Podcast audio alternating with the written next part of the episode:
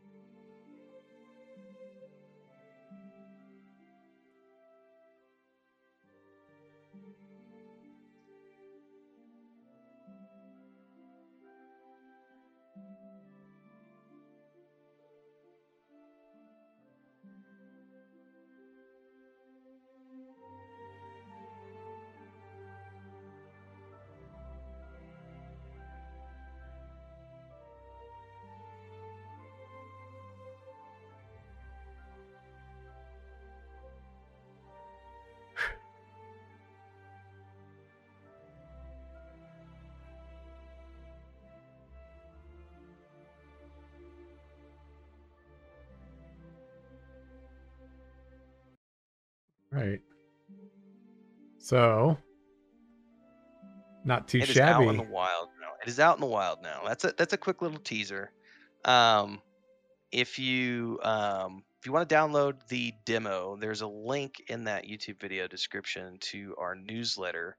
If you sign up to the newsletter, you'll get an automatic reply back. That's got a download link to download the game. There's a manual in there. There's a big 8K map of the zone that that set in, a little bit of lore and everything else for y'all. Um, and and if you like Easter eggs, I would say that's where you'll spend the most amount of time. I was talking to these guys a little bit before the show. If you just play through the main storyline, it's like a 20, 25 minute demo. Um, but if you dig into all the Easter eggs, you can get a good 40 minutes out of it.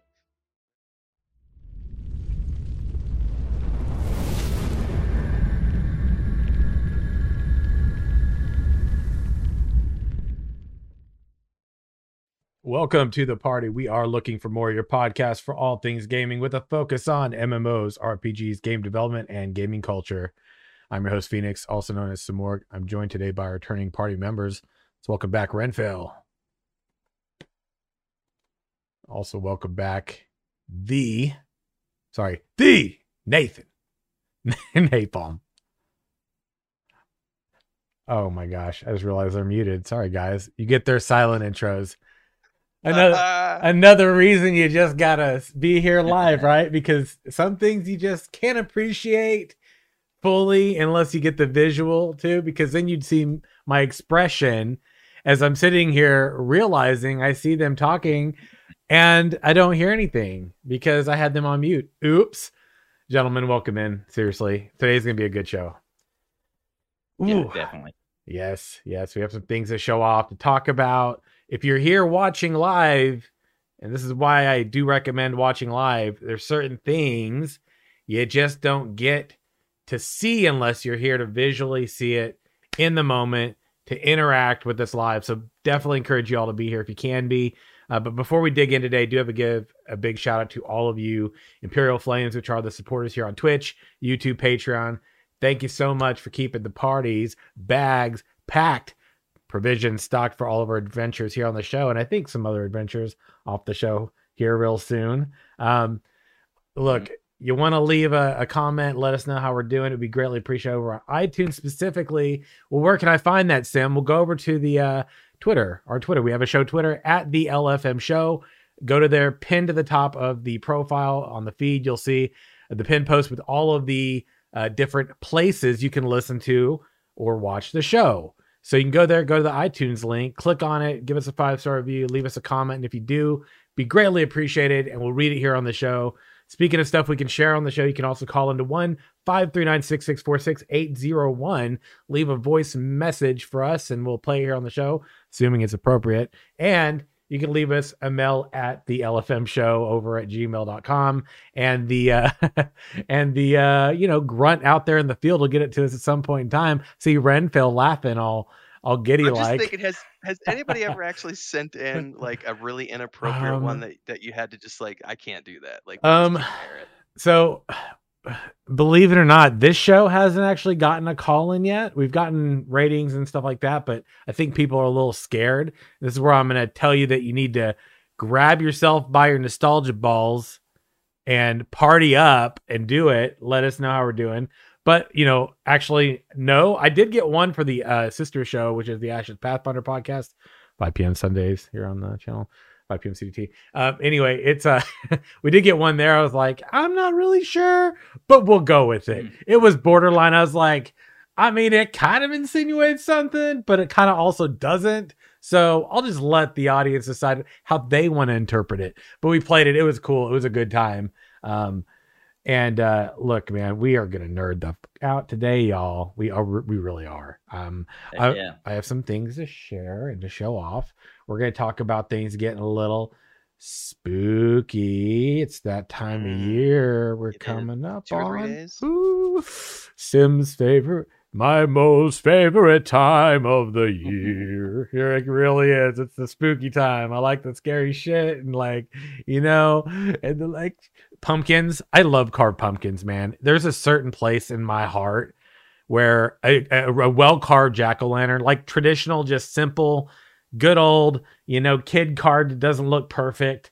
You know what I mean? Yeah. Sitting around a campfire in the middle of fall with the leaves rustling in the background, and you got a little pit fire going in your backyard, and you're chilling out. You're having a brewski, right? You're maybe grilling, you're chilling with your family, your friends, or whatever. You're carving up a jack o' lantern. You throw a candle in that thing, you throw it on the front porch, and call it good.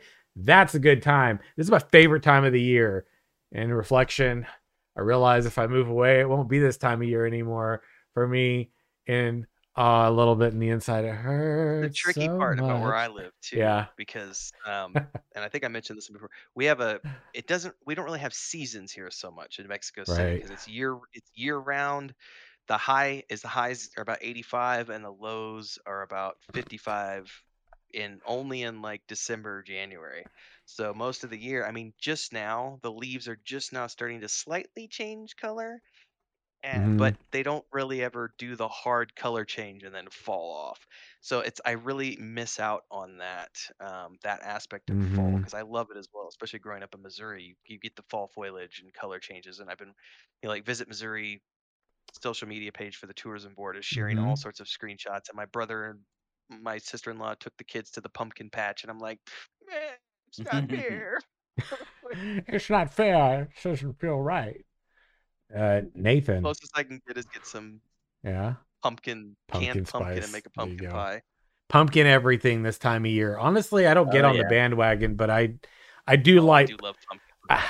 D- pumpkin tastes good any time of the year. Let's be real. Like, does. In Mexico, they Mm. do this thing where they'll take just they'll take the pumpkin and you take all the Mhm. seeds out and you break it up or you carve it up into so you just break it open like you know like that basically and then you take the slices and I cannot remember the name of it but it's like a cane sugar and it comes in a cone and basically you melt that down and then cover the pumpkin with it and stick it in the oven and Mm. it comes out this caramelized like pumpkiny delicious thing Hmm. and it's still got the rind on it but you don't eat the rind you just basically Mm. can peel the meat off. Off. with your teeth just and suck it off the bone almost but it's the it's the rind it is so good.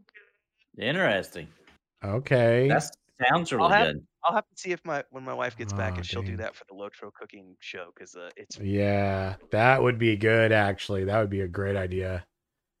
Because in my abundant spare time, I'd love to just go. Yeah, every now and again, cooking is something that is very therapeutic for me. It's like I get in the zone, man, and it's like it's it's like similar to like you know, I mean, believe it or not, like you know, back in the day, my younger years, I used to like taking like a pocket knife and just like carving some wood, or you know, like there's something very like just it's very very satisfying to working with my with working with my hands and like you know like to art i think when i think of like the tangible medium that i tend to use like charcoal on paper it's a very delicate process but man like you you guys have actually seen some of the stuff i've done before like it's you know Yeah. it could be very detailed but it, it's like one mistake can ruin the whole thing at least for my perfectionism it can so you know it, it's but when you get done your hands are like dirty and you're all charcoaly and messy and but you know once you coat it and you seal it it's like oh man there it is i i captured this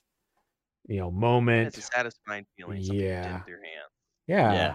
And it's like the same when you taste food, like, you know, I cooked this, I I created this, I crafted this, whatever. It's a very satisfying experience. And speaking of crafting, brewing, cooking, creating, Um, how's uh how's your week been, gentlemen? Any anything to share? Nathan, I know I saw you in a particular image that I believe is also on social Mm. media. Yeah, it's, Yep. it's on Twitter, people. You y'all need to check that Mhm. shit out.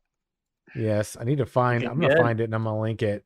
Yeah. What's Yeah, um? so- mhm. You want to share a little bit we've about got that? The, we The got the? D and D show coming. You Mhm. know where uh, me, Renfell, and uh, Sim, and uh, some other folks um, are going to be playing some D and D. Uh, It's going to be super Mhm. awesome. It's going to be live, uh, and then we're going to probably make breakaway content off of the things that happen, etc. So it's a pretty big deal for us. Uh, I'm I'm like super excited about it. Uh, this is uh, Yes. probably uh, the most exciting thing in the immediate future for me. So uh, anyway, we want to. We're not requiring everybody to do it, but we're going to. Most of us are going to. Uh, we got some little bit of cosplay, yeah. so we can role play our characters and really get in the mood and really play D and D uh, one hundred percent the way uh, we enjoy it. So I got a costume. Um, and I'll be honest with you, I got it and I ordered it. I ended up ordering it and I got it and pulled it out of the package and was like, "Oh god, this looks really stupid." Um, I wasn't impressed.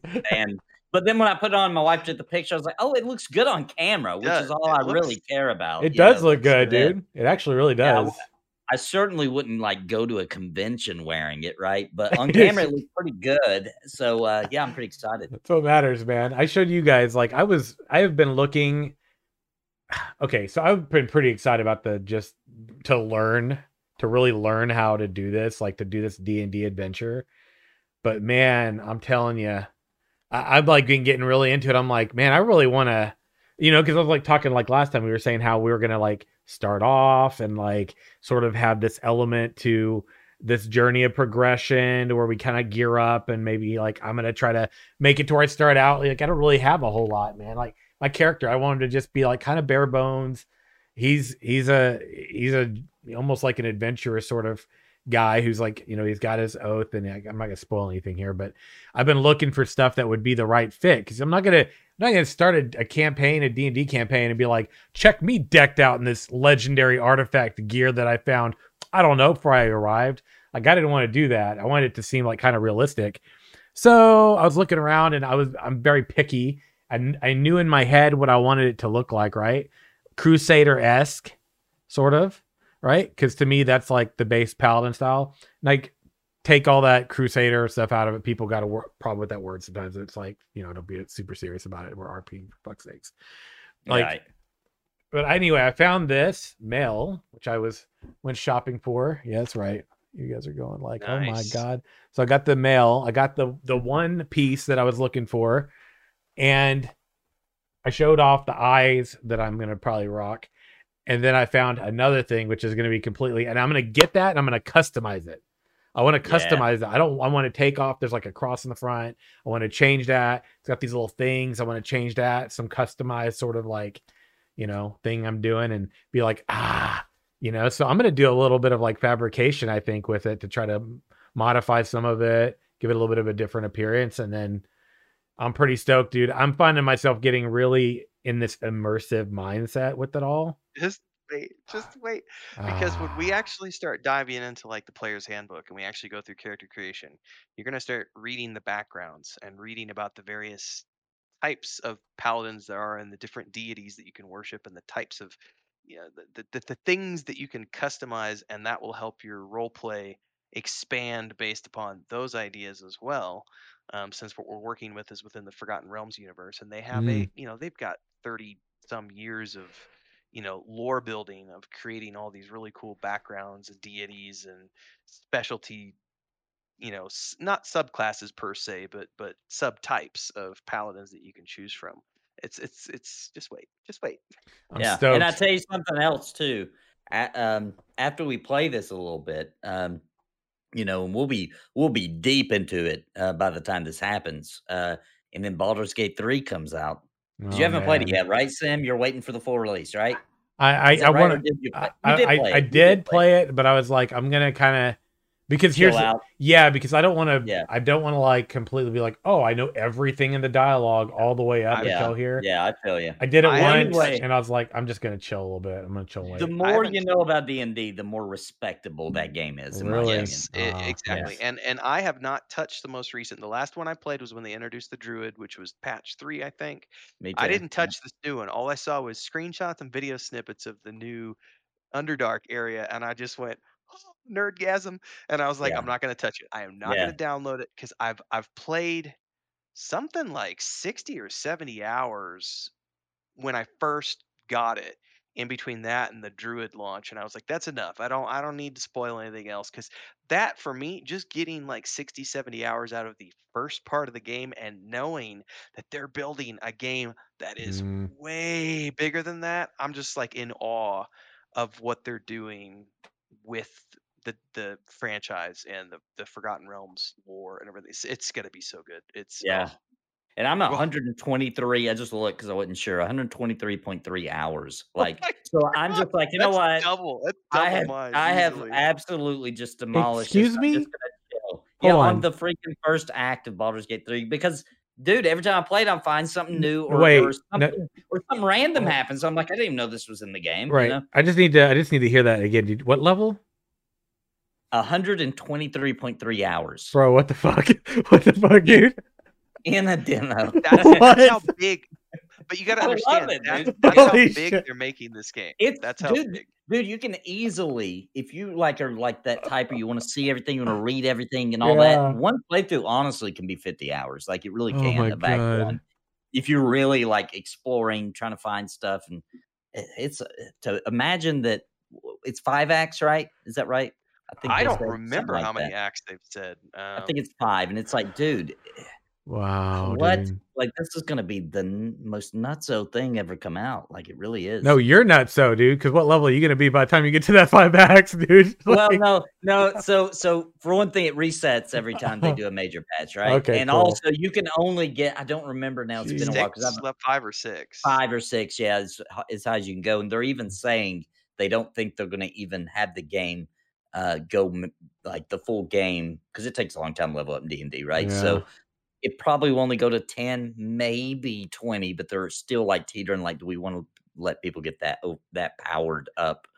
Maybe in an expansion or something. Yeah, because right? that's So- the thing you have to think about with D and D is that um, once Yeah. eh, level ten, you're a badass. Like Yeah. you're, you are like the ultimate level of hero at level ten. Level twenty is godlike. So, you know, by the time you, if you're gonna push your campaign to that level, you get into you know characters having like seven ninth level spells you know and and you just decimate whole armies of Yeah. of it, and it becomes I, I find it I, I find those campaigns to be not that fun because it takes the danger out of it and now it's just mass slaughter and stuff but Yeah, be- because like with the, the the leveling feeling more like D and D and Baldur's Gate three so far. There's a scene, not no spoilers. There's a scene where a dragon, no big surprise, it's a Dungeons and Dragons game. Right? There's a dragon, and dude, you're scared, like you're about to crap your pants. Like a dude, they're you know, like I'm level three, and there's a freaking dragon. Like I know I stand no chance, and uh, you know, it's it's super intense, and you just can't get that if people can grind and freaking get to level So, 20, right? I've got to ask, man. Like, so let's say that hypothetically we we all adventure together long enough to get to that crazy max level, godlike. Let's say hypothetically we get there, right? My question then is like, you could go take on some pretty crazy shit that's still going to be challenging, right? You yeah there's the outer planes good. and there's god there's deities and Ooh. there's a whole bunch of stuff you've Yeah. that you can get into Really? mind flayers Oh, bad. yeah. Yeah, so most Cool. most most campaigns like wrap up usually around roughly level five or so. Um, usually that's about where you know. eh, Of course, it's D and D, so anything goes, and uh, DM could make any decision they want. But um, s- there are a group of people who really enjoy that high level content. Um, but you'd be surprised; it's a very small Yeah. group of people. Usually, people really enjoy that low level one to five, and so all the campaigns for fifth edition really have revolved around make a new character and it gets you to level six or something. You know, like um, because that's where most of the people have found the most fun. Mm. So it's it's a it's just so different D and D versus uh, you know a standard RPG on a computer or something. It's just a you know, it's hard to grasp if you've not played it. You know what I mean? It feels awkward. But I remember the first time somebody was explaining to me, like, dude, max level in D and D is not as fun as you think it is, right? Like what we're doing now is the fun, you know. Yeah, I was like kind of thinking about some of this, and you know, I that second part of my like gear isn't going to gear to like right around the time I think we do our first like warm up one, which is probably offline anyway. So that means that like sometime between when that happens and like the first like live event is like that's when most of my fabrication is going to go down. So I'm like, You got plenty of time. yeah, I think I'm gonna. I, I gotta figure out like what I want to do, and I think I feel like some sort of foam work's probably gonna be an adhesive foam work. It's probably gonna be the best way to go about it.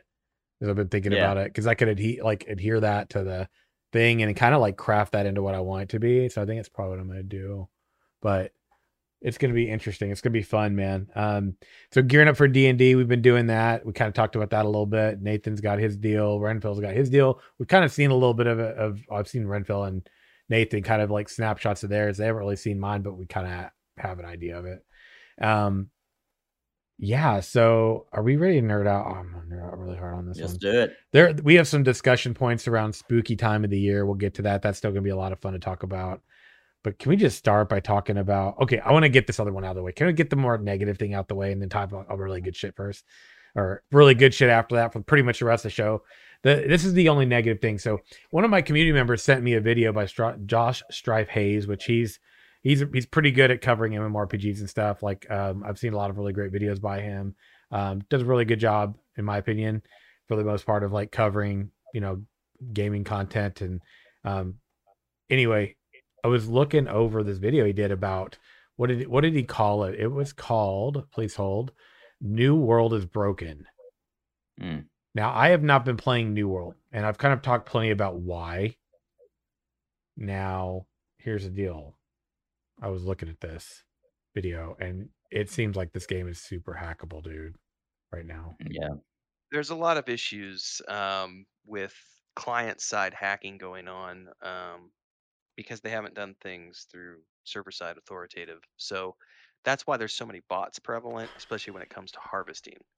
Um, and it's a it's a big problem. It's a it's a it's a it's an issue that Damn. they know about. They're working against. But yeah, it's it's definitely um, it can be frustrating for sure to be trying to harvest and there's bots just farming everything. It's it's it's dude. I was like looking at this video and it was like there was a way to go into like windowed mode and you can sort of like do this this thing that allows you to basically not be like you won't die from all the attack damage. Apparently it'll catch up, but there's like ways to just do this really strange. And it seems like the big issue is like a lot of that stuff is handled client side, not on their end. So the long and short of it is is like there's definitely some problems with this game right now. I'm here's the downside for me.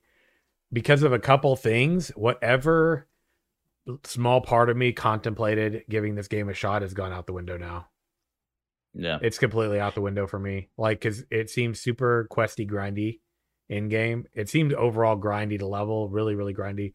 Look, I'm gonna play. I want to play Ashes of Creation, right? I know it's gonna be a grind to get there, but I, I, I believe, truly believe that the adventure and the journey is gonna be a very rewarding experience, and it's gonna be meaningful to go through the process of leveling.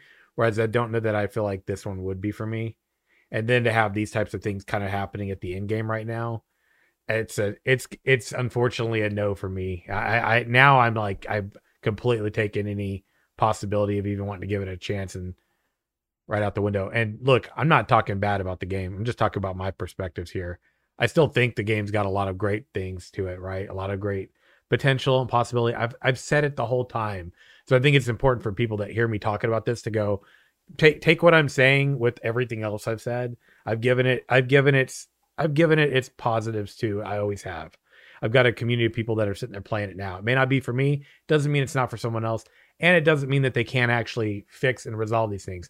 They definitely, I think, are going to have some work to do with these types of problems. Like sometimes you launch a game, man, and this is just this is not excusing anything. This is game development. You launch a game it, the game launches, and as a result, you just can't eh, you don't expect certain things, right, to happen. Yeah. Not saying that that's the case here. I'm just saying sometimes you don't know what the problems are going to be till the game launches, and you see it come to fruition, right?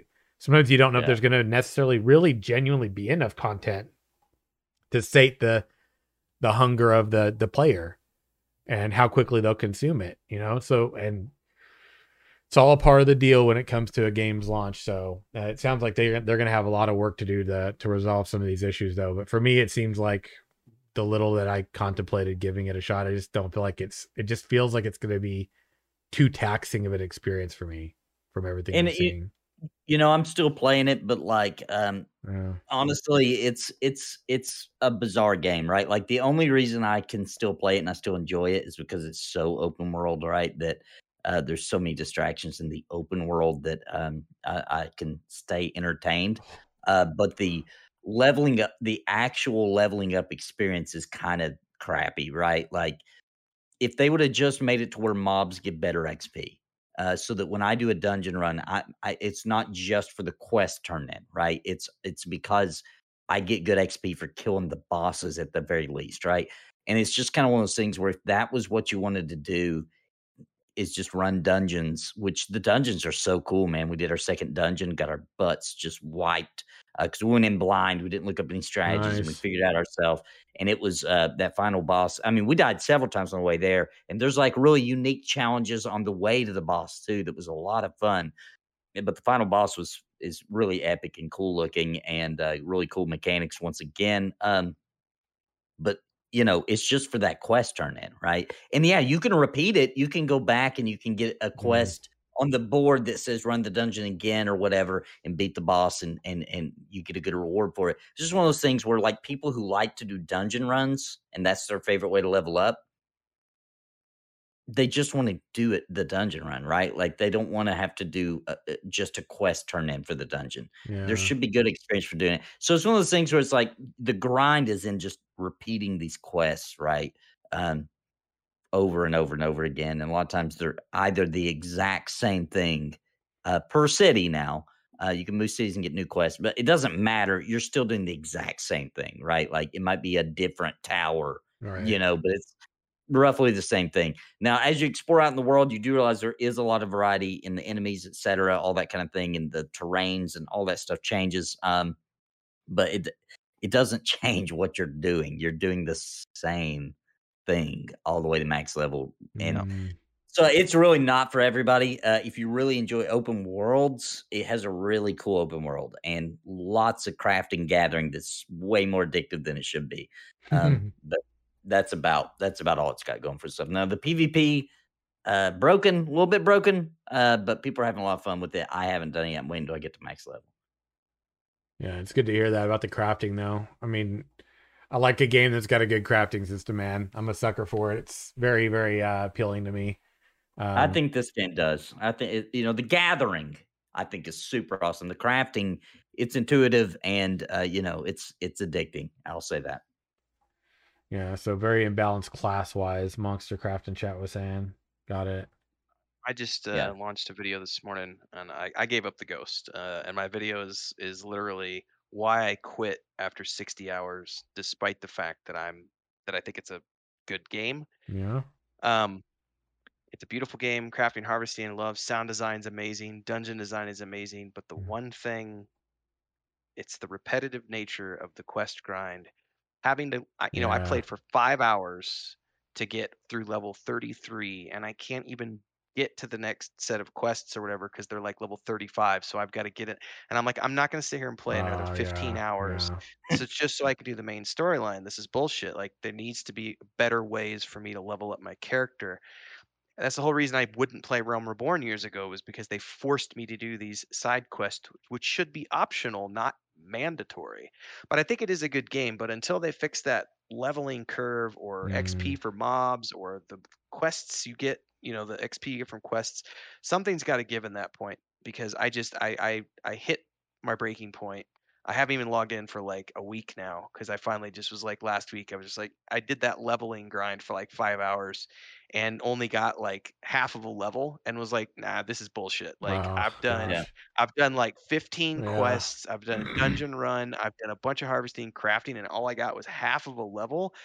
I'm done with this. Um Yeah, other than uh, that, it's it's a great game. It's just they need there's some work that needs to be done. There is. It needs a little bit more variety. But I, I'll also say this too for anybody that's suffering with that and that grind, because man, it can get rough. Um, take a break for a day or two and make sure you log out in the town, and uh, you'll come back and you'll have a, at least Rest one XP, level. baby.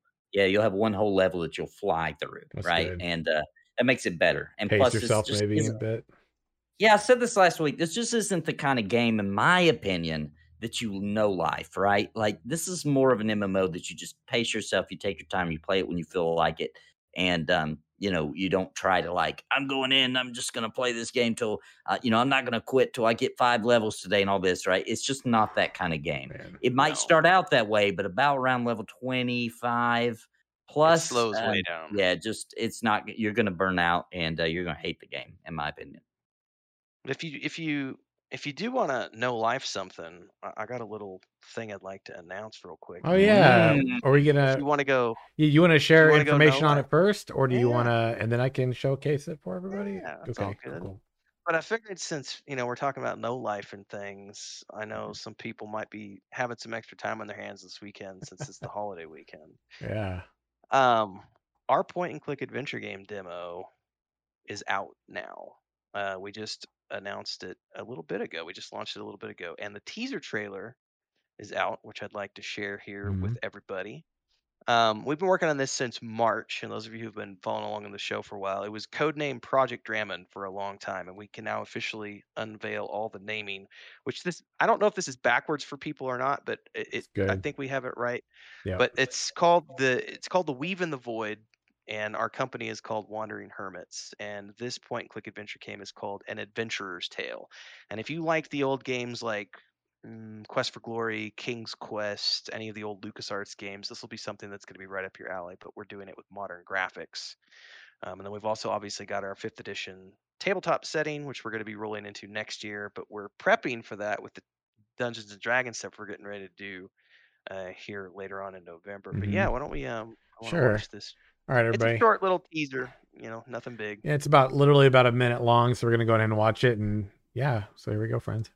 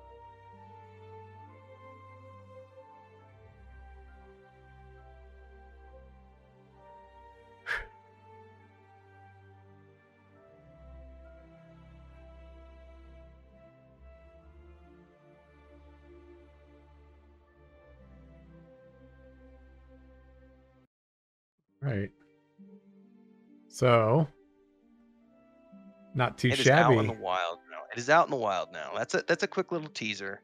Um, if you um if you want to download the demo, there's a link in that YouTube video description to our newsletter. If you sign up to the newsletter, you'll get an automatic reply back. That's got a download link to download the game. There's a manual in there. There's a big 8K map of the zone that that set in, a little bit of lore and everything else for y'all. Um, and and if you like Easter eggs, I would say that's where you'll spend the most amount of time. I was talking to these guys a little bit before the show. If you just play through the main storyline, it's like a 20, 25 minute demo. Um, but if you dig into all the Easter eggs, you can get a good 40 minutes out of it.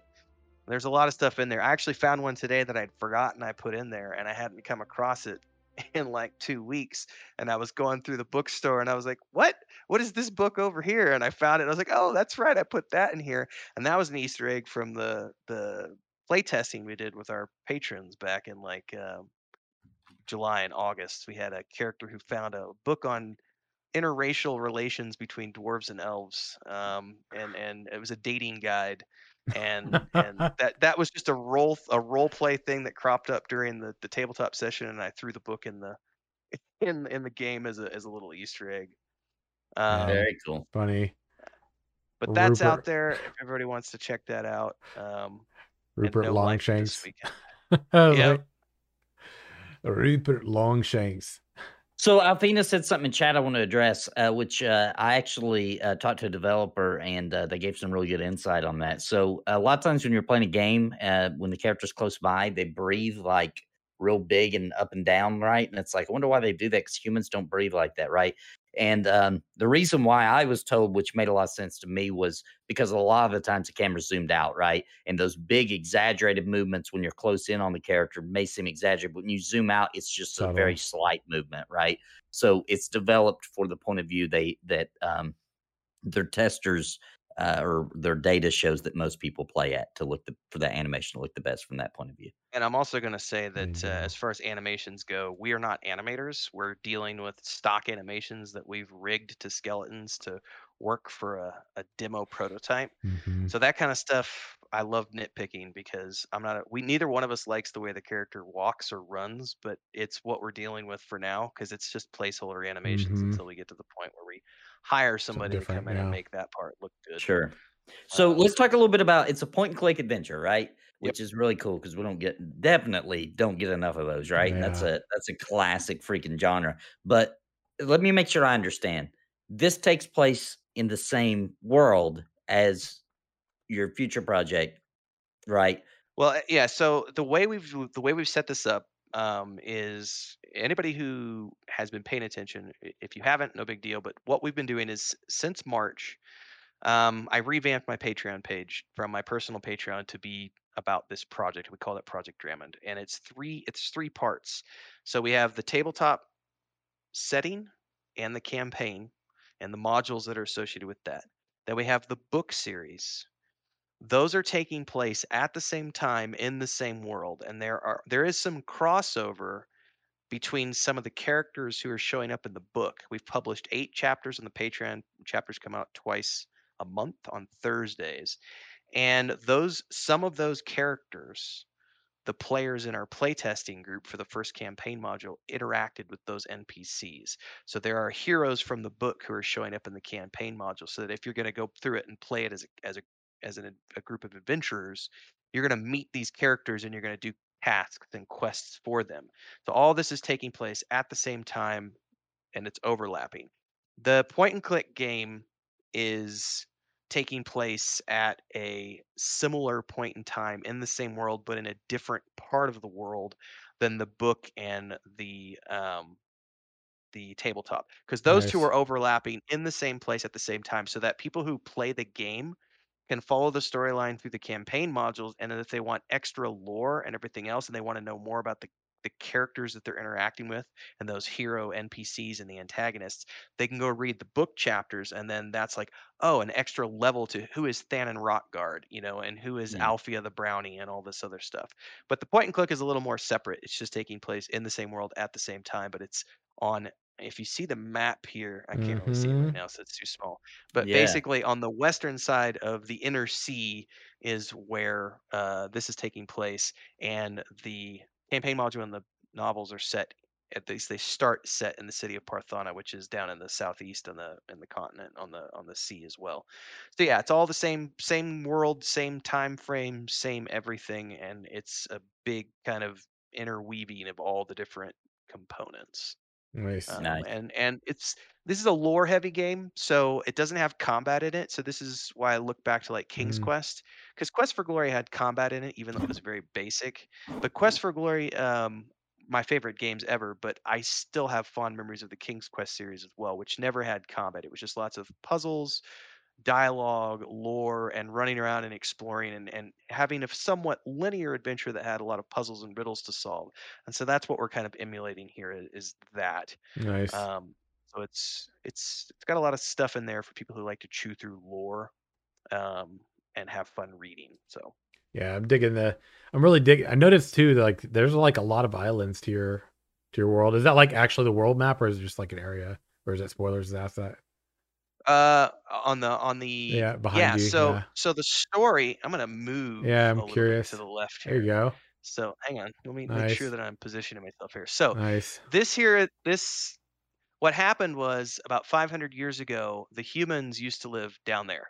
Uh huh. and they have quantum technology and they were delving into quantum technology and they had some internal wars and they started nuking each other with quantum bombs Oh and it shit. basically wiped out humanity and the quantum rifts basically just tore apart the human lands now when Wow. that happened when the big war happened and all the nukes were dropping at the same time it threw disruptions across the entire planet and the giant rift opened up in the middle of the Fey continent, the Fey being dwarves, elves, brownies, halflings, Mhm. etc.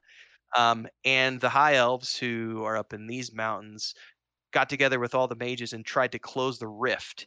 And they were able to do so, but it caused a massive explosion which blew up the center of the continent Oh wow. which is now has this smoking volcano in the center and it's this is a giant crater that's now filled with water from the ocean Oh, and nice. over here on the far side this all used to be connected it was all part of Ah. the same landmass same thing with up here these were all it was all part of one continent but this massive rift that opened up in the center of this Mm. as a result of the quantum bombs just ripped everything apart and the dwarven kingdom which is now down over here used to be way up over in here and it Oh shifted wow. because of the explosion because the land literally opened up like that and then went outwards so um, 500 years later um, remnants of humanity came north um, and were met by the dwarves and the high elves sent some of the wood elves down to meet them and then they come up over here into parthana and establish the first city so we've got some interesting lore going on because the humans have remnants of quantum technology and they have relics which allow them to tap into that energy so our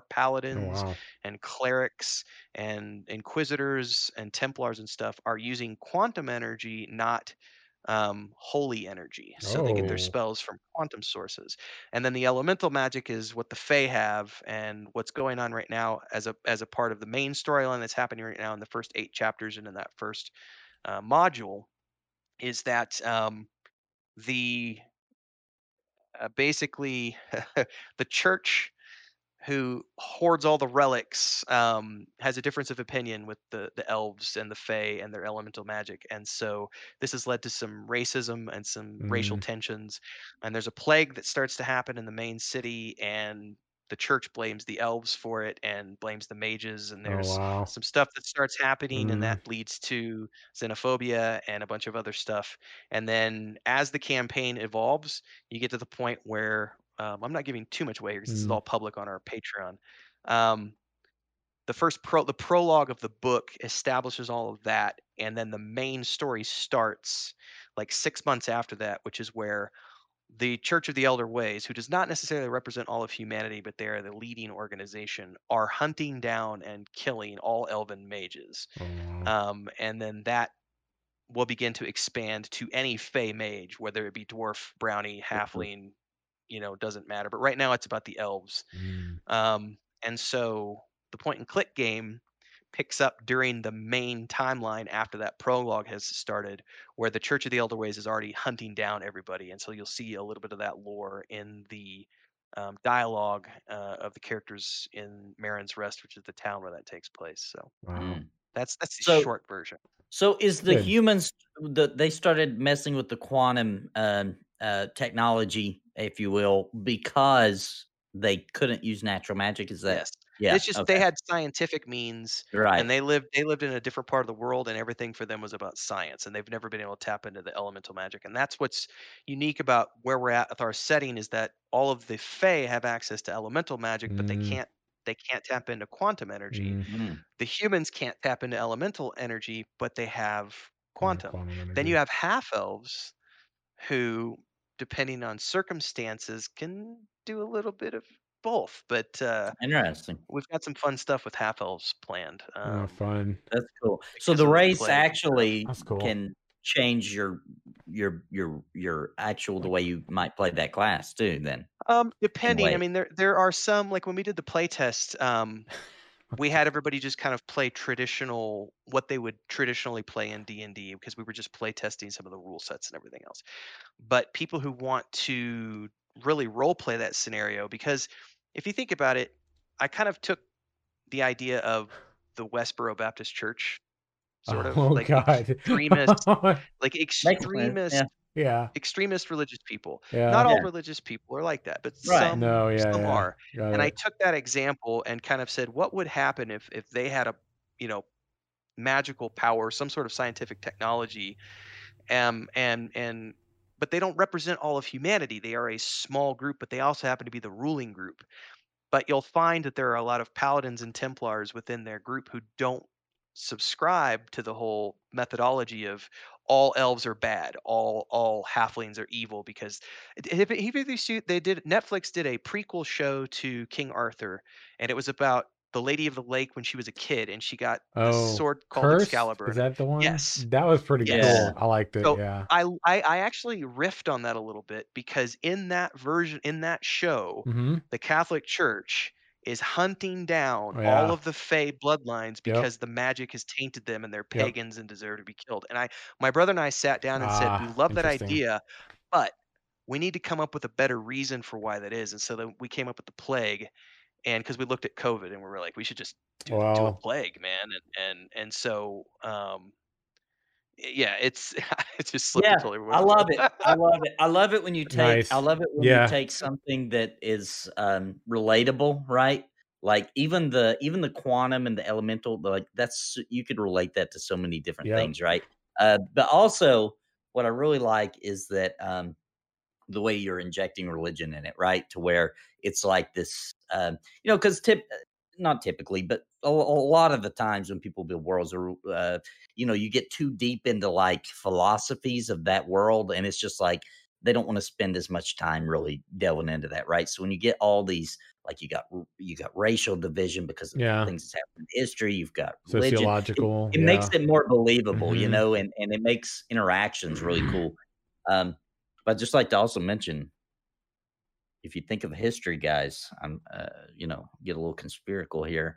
Here's your 10 full hats. Ch- Think of all the relics. Think of all the relics the Catholic Church did obtain in real life, and some of them you can go look at. A lot of them, sorry, buddy, they're in the vault. We'll never get to see that. You So know? this is another another thing I riffed on. There was a Ridley Scott show that came out last year called Raised by Wolves, which is a science fiction show where uh, basically there's AI versus and the AI are all atheists, and then uh, or the AI are built by the atheists, and there was a big holy war between the church and their technology and the atheists and their really deadly robots that could kill off humanity. And the show starts off in this far distant planet where these these um, these two robots have taken a bunch of babies and gone to this other planet, and they're raising human babies away from the tainted planet of Earth to try to raise a new species of humanity.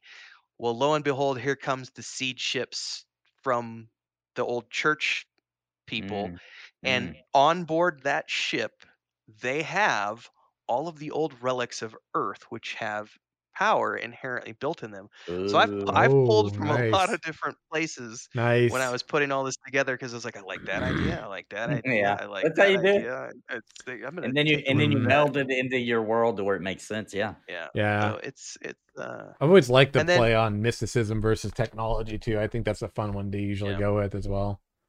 I may or may not be spoiling something related to my own little thing, but and there's also a, way to look at it too and i hadn't considered this until i was on a walk with my wife a few months ago mhm. because of the way the plague operates and what happens to people in that um, we're actually kind of telling a almost like a zombie story within a fantasy story within a science fiction Oh, story. ooh, so there's multiple layers going on at the same time um, and and yeah it gets crazy um, it gets really crazy I like it though, man. I dig it. It's like, dude, you know, you there's a like a lot of stories right around in the fantasy world that are just really good. Like there's some that a lot of us don't know about. There's some that are just being written. I think, you know, like Oh man, you know, I was like talking about how like the other the other week, I think it was, it was last week or the week before, I was talking about how I'd been like I got I took some time off and I was working on and I kind of like found myself in that creative space. You know, was it last week I talked about this? Yeah. Mhm. You know, like how I kind of got in that creative space and like that's where these cool ideas come from. And it's like it's like really amazing whenever you see like a story or you know, or you come up with something that isn't really something someone's done yet, or even if it's not your own creative like endeavor, like when you explore or uh you're first like introduced to like this very different way to think about a fantasy world. Like a different set of circumstances a different like um foundation for like why we're here how the story got like it's always so it's always like i always find it just a little sad. And this isn't a dig. Like i genuinely feel let down and sad whenever there's like a fantasy story and i go to watch it or you know read about it or whatever and it just feels very cookie cutter because Yeah. Well, the reason that that s- yeah the yeah, re- go ahead. the reason that that bothers me so much though is because I I already don't feel like there's that many epic fantasy universes that we can put our minds into. I feel like it's I know that there's a lot of good stories out there, but when you compare it to literature as a whole, Yeah. I know there's a lot of fantasy stories, don't get me wrong, but unique ones that don't feel very much like another one of the same or uh sort of like an imitation or uh very very uh close parallel to something like Tolkien or whatever. It's disappointing because I feel like man, it just do we not have I, I'm I'm not dissing anybody here. Like uh, this is literally my thoughts. Like, do we not have enough people in this it, the billions of people on this planet? Do we do we not have at least a few more just really freaking epic universes to put our heads into? well, the I- I problem ha- is It's, It's- hard. It's hard to do. That's why, Oh, and it takes a ton of time. And it's usually one of those things where everybody's like, "Look, I got to release a book or a whatever by Yes. this time frame." So, contracts, deadlines, payments. I mean, this took us obviously. You know, we started from scratch um, in February. Um, we didn't actually start the project until March, oh, but we started brainstorming in February, Mhm. and then we started recording all of our episodes. And and you know, we've done like 115 videos on YouTube up to this point in eight months, and like 110 Patreon posts documenting Yeah. everything. We've shared all of our brains. We shared our brainstorming sessions and everything else. And the story this time around, the story was not just done by me. It was my brother and I pinging off of each other and, Yeah. and coordinating on things. Um, but that took us about two months of like nonstop, like kind of outlining the greater themes. And then over the next three months, that evolved a little bit based on what I was working on with the first version of the source book and Mhm. the first chapters of the book. So if you look at that, it's a culmination of True. about eight months of work, which got us to the point.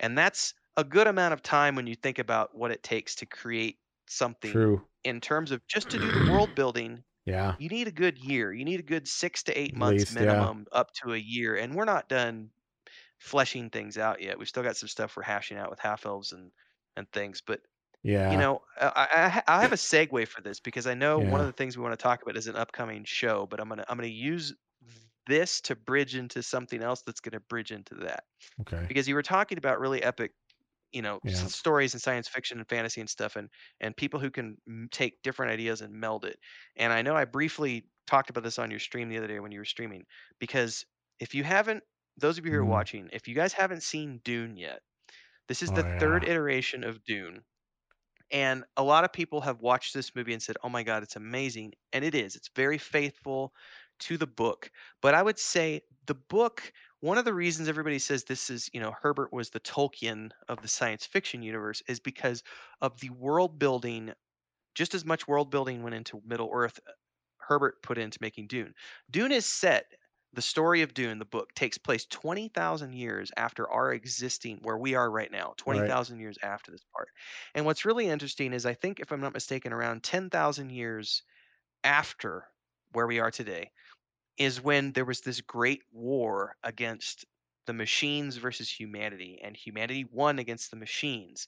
And that's why when you look at the dune world as it exists yes they have flying ships and everything else they don't have computers they have mentats, who are these specially trained individuals whose minds have been trained to make mathematic calculations and to to do all of these crazy things with math. And they're a version of basically human AI. Then you have the Bene Gesserit, who are a very strict religious order who have you know, been spending thousands of years, and I'm not spoiling anything. This is all in the trailer Yeah, everything else, by the yeah. way, folks.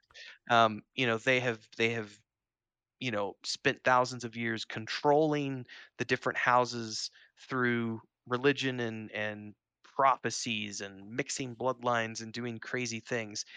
And then you have spice, which comes into the equation and allows people to fold space and time, and it allows the navigator ships to literally jump across long distances by folding space. And and and they can, you know, the the the navigators use the spice to see through that. Um, but what's interesting is he took his inspiration for that was the Messiah. His inspiration for for Paul Atreides, the the Muad'Dib, was Jesus, and he took that and he spun it and mixed in Islamic theology, you know, because it's the first war Mhm. against the uh, AI was a jihad. It was an Mhm. actual jihad, and then the the war that the the Fremen wage against the Harkonnens that's that's a jihad. So he's he's got mixtures of Christianity, mixtures of Islam, mixtures of science fiction, mixtures of fantasy, magic, all this other stuff, and it all comes together. And he built a twenty thousand year history to write this book. Yeah. and that when you think about that Yeah, level of world building, it does take time. true. And there are some authors, as much as I love him as a writer, he's very easy to read. Kevin J. Anderson, uh, who's written a bunch of Star Wars novels, and he co writes all the prequel Dune novels with Frank Herbert, who's Brian Herbert's son.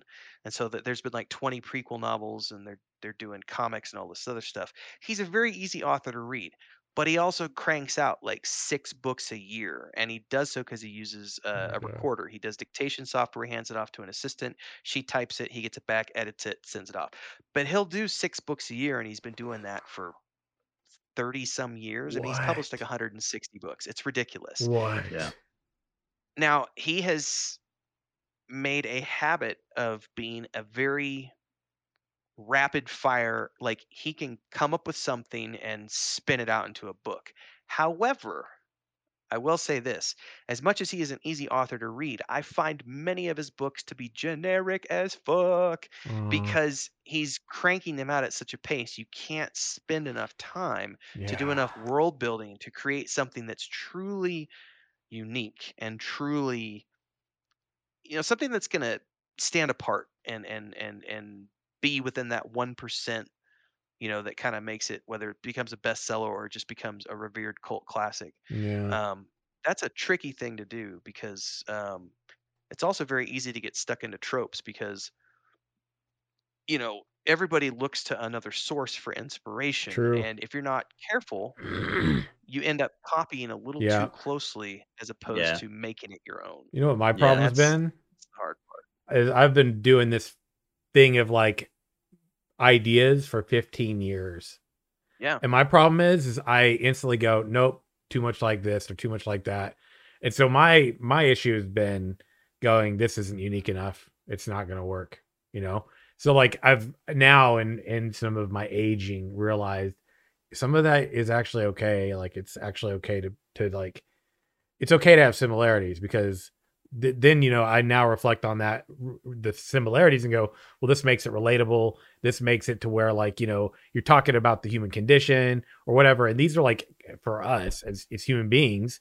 And even if you look to like our literature, this is like a universal. There's like certain universal constructs, and I think one of those is like you're great. The book, you know, the hero with the thousand faces, like that's a great analytical piece Yeah. that kind of talks about that. Um, but anyway, the the segue, my friends, is we're not just Uh, talking about our stuff and things.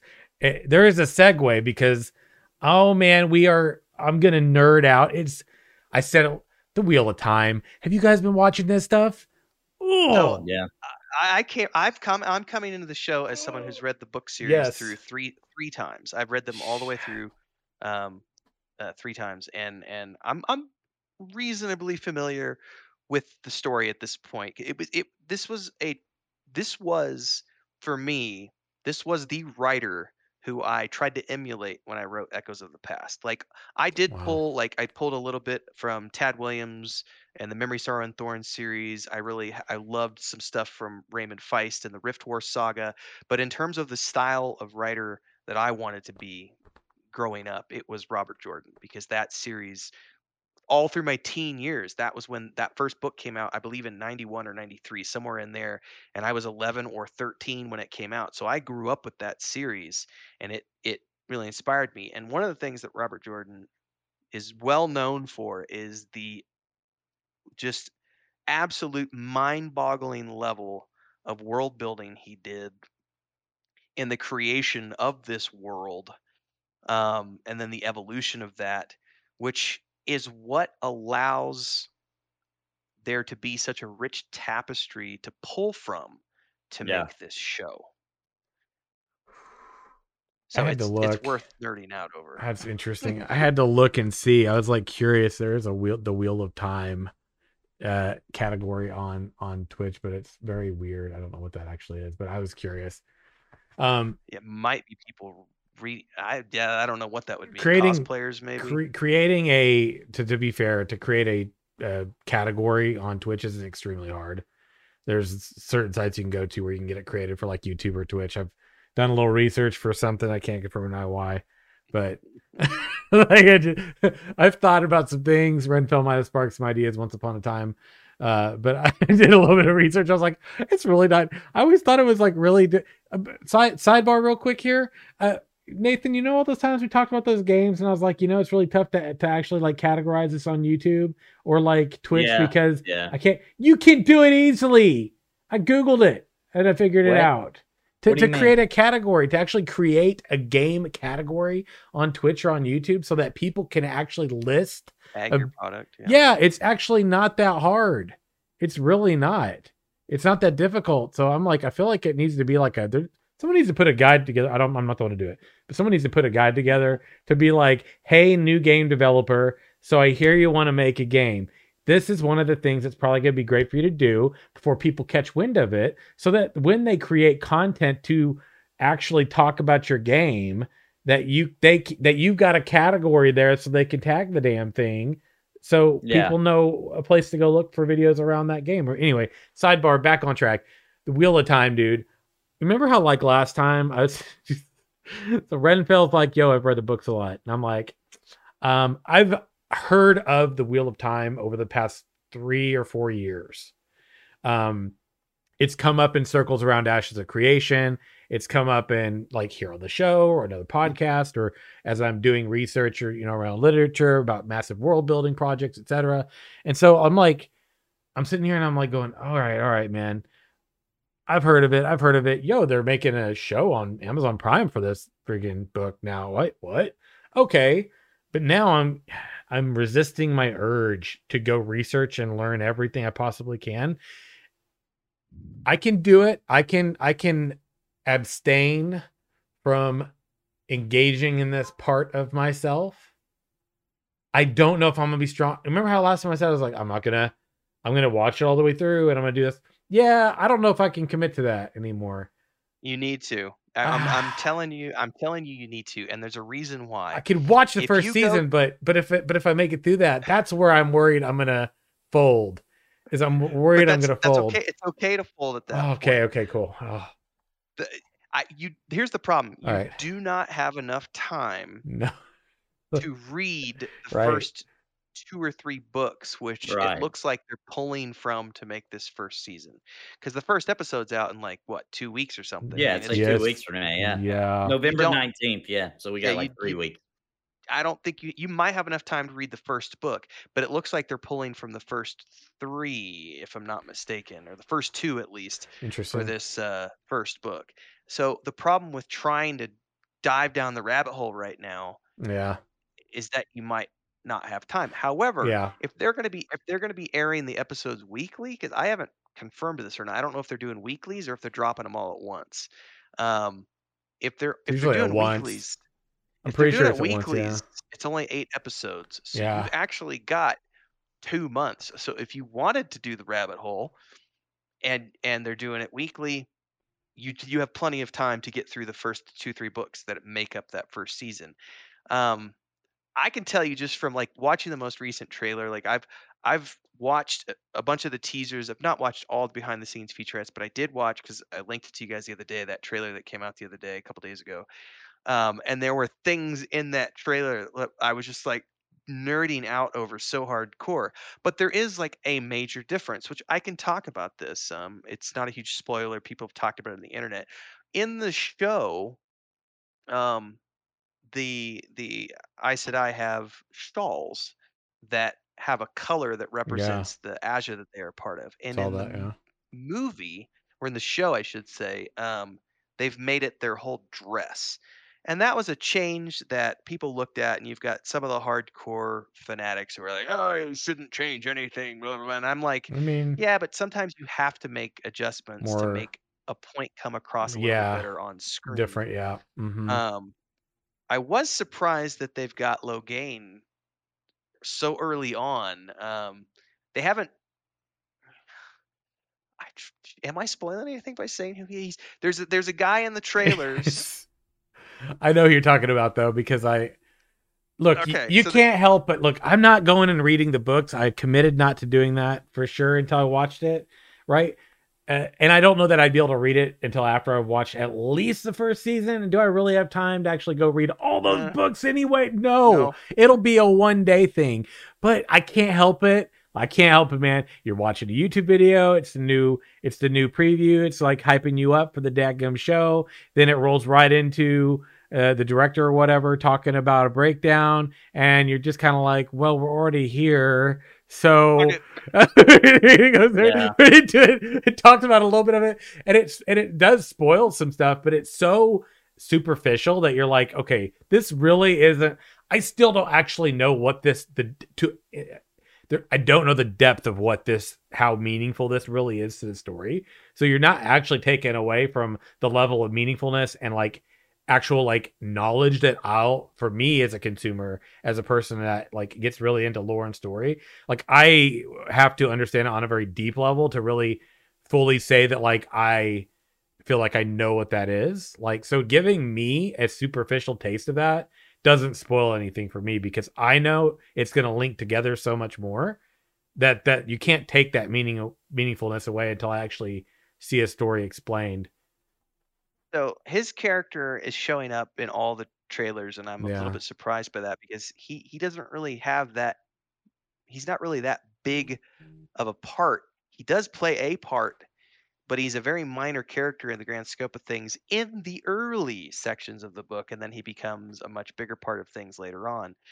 Um, but the one thing that drove me, the only thing that I took away from the trailer that I didn't like, and Liam, aka Hemvar from our community, uh, also picked up on this, was Moiraine says, you know, the Dark One, blah blah blah, and you know, it's one of the five of you, and that's that was the only part of the trailer that I Oh, looked yeah. at and went, that's bullshit, because it's only one of the three, because it has nothing to do with the girls, it has to do with one of the three guys, and there's a very specific reason Oh. why it only has to do with the guys.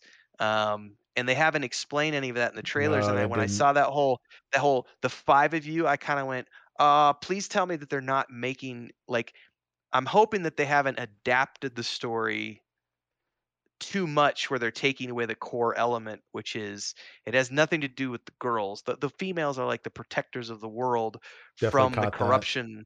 Yeah, from the corruption of the dark one, and the Yeah. corruption only affects men. So I it's a- kind of, I kind of had a feeling. You know what though? The thing is about preview trailers like this is they cut up the parts that give you an impression, and then they'll completely throw you for a loop later when you realize that that part, like, it would be. like, What should be going like the five of you are going on an adventure, right?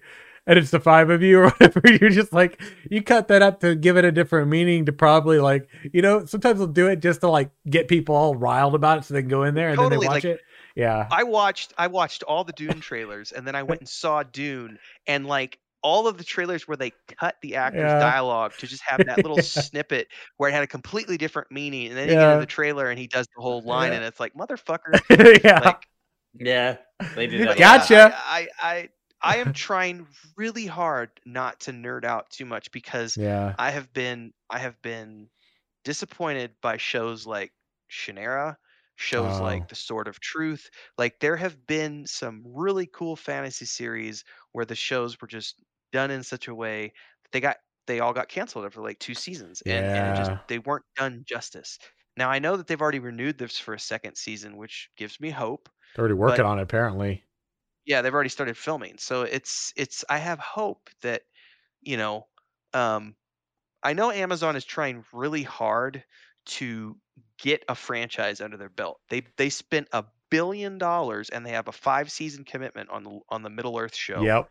That's two. They have a right, and they have a similar commitment to the Wheel of Time because it's a big enough franchise that it has enough readers to bring in an Yep. audience to justify because they're trying to find their Witcher or their Game of Thrones because Yep. N- Amazon has had some good shows like The Man in the High Castle, good show. Expanse too, Blockbuster, right? fuck no, it was a what? What's that? Expanse is isn't that a Prime show? Is it? It is now. It started it off now? as a sci-fi show. Yeah, it, it- it's Um, pretty good. I actually enjoy that a lot. Oh, it's. I think it's the best sci-fi show I've seen since since Battlestar Galactica. Like I love The Expanse. Um, oh, the boys. Have you seen that? That I, superhero my one. wife and I love this show. Whoa, dude! So, Such a Amazon different. has they have some really good shows, but Yeah. they haven't they haven't captured that True. blockbuster moment Yeah. yet, and they're still trying. Well, that epic, that Boys, by like way, really epic. awesome. Yeah, the really epic, like just you know, like this is like Lord of the Rings, man, and this is the Yeah, place for it. Or They're wanting something. they're wanting Yeah. something that's going to capture 15, 20 million viewers. Yes. Whereas Right. the, the boys might have you know five to seven, but it doesn't have that twenty million like Game of Thrones. So they're tr- still trying for that. What? There's a Uh, reboot of Battlestar Galactica. What? yes. So this has been in the Oh works for my a couple gosh! of years. What? It- It's it's the same guy who did um oh fuck what is the Rami Malek show where he's the hacker Uh, um, robot was it bad robot? I Robot I Ro- something. something no not I Robot No, it's something, something- else um Mr. Robot or was it Mr. Robot? yeah Mr. Mr. Robot something, like that So Yeah. it's, it's if I'm not mistaken, it's the same showrunner from that show is the guy who's doing the reboot. And what, he's doing, he's he's Oh, even said that what, he's dude? he's trying to very respectfully not copy what Ronald D. Moore did with the reimagined series, and he wants to do his own take on things. Um, so I'm that's another show I'm cautiously optimistic about. So I want to I want to sidetrack really quickly because this is one of the things that I hate about Hollywood. So anybody out there who doesn't understand how rights work for franchises, when you own or when you license the rights from the owner for a property for an intellect, so looking at the Spider-Man debacle between Sony and Marvel, is a perfect example of this. But basically, you have this scenario where the owner of that, the person who is renting the license, has a limited amount of time within which they have to do something with that license, and if they don't do anything with that license, it reverts back to the original owner of that uh, license, which is why we constantly see reboots of Batman and Superman and Spider Man and all of these because the license holders can make so much money off of these characters that they will continually reboot the series because it's a guaranteed cash cow. Yeah. The flip side to that is that we have a whole bunch of like sometimes really shitty versions of these characters because they're just they're literally pushing something out just so that they can keep their hands on the license when Yeah. they might not necessarily have the best storyline for something um, which is why i'm really hoping that because amazon is is working with ips that have never been done before that they and they're willing to spend the money um, also i would like to look at their game development as another example. They're willing to just throw money at something until they get something to stick. I mean, they had a bunch of failures before New World, and even though New World has hiccups, it still is a success. Yeah. So same thing with Amazon. Their shows they've sh- they've thrown a lot of money at smaller shows, but they're still trying to find that It's thing that sticks. Yeah. that big one. Yeah, and let's be honest, they have an advantage already, right? Because all they need is something uh honestly one really big epic thing and then other the you know i the flies will be attracted at that point, right? And they'll get a lot other deals uh, for better pricing. Um but they have the advantage anyway because it's it comes with Prime, right? So um you know post you know it was already true before COVID, but post COVID world um I mean, everybody freaking shops on Amazon and crap ton of people at Prime, right? So uh, all they got to do is make you actually go to go watch on Prime, right? Like a lot of people have it, they're just not watching on it. And um, so Lord of the Rings is going to be epic for them, right? Will Time's going to it's going to be big for now, but when Lord of the Rings smacks down, it's gonna they're about to just blow up, right? I Um, think so. Yeah.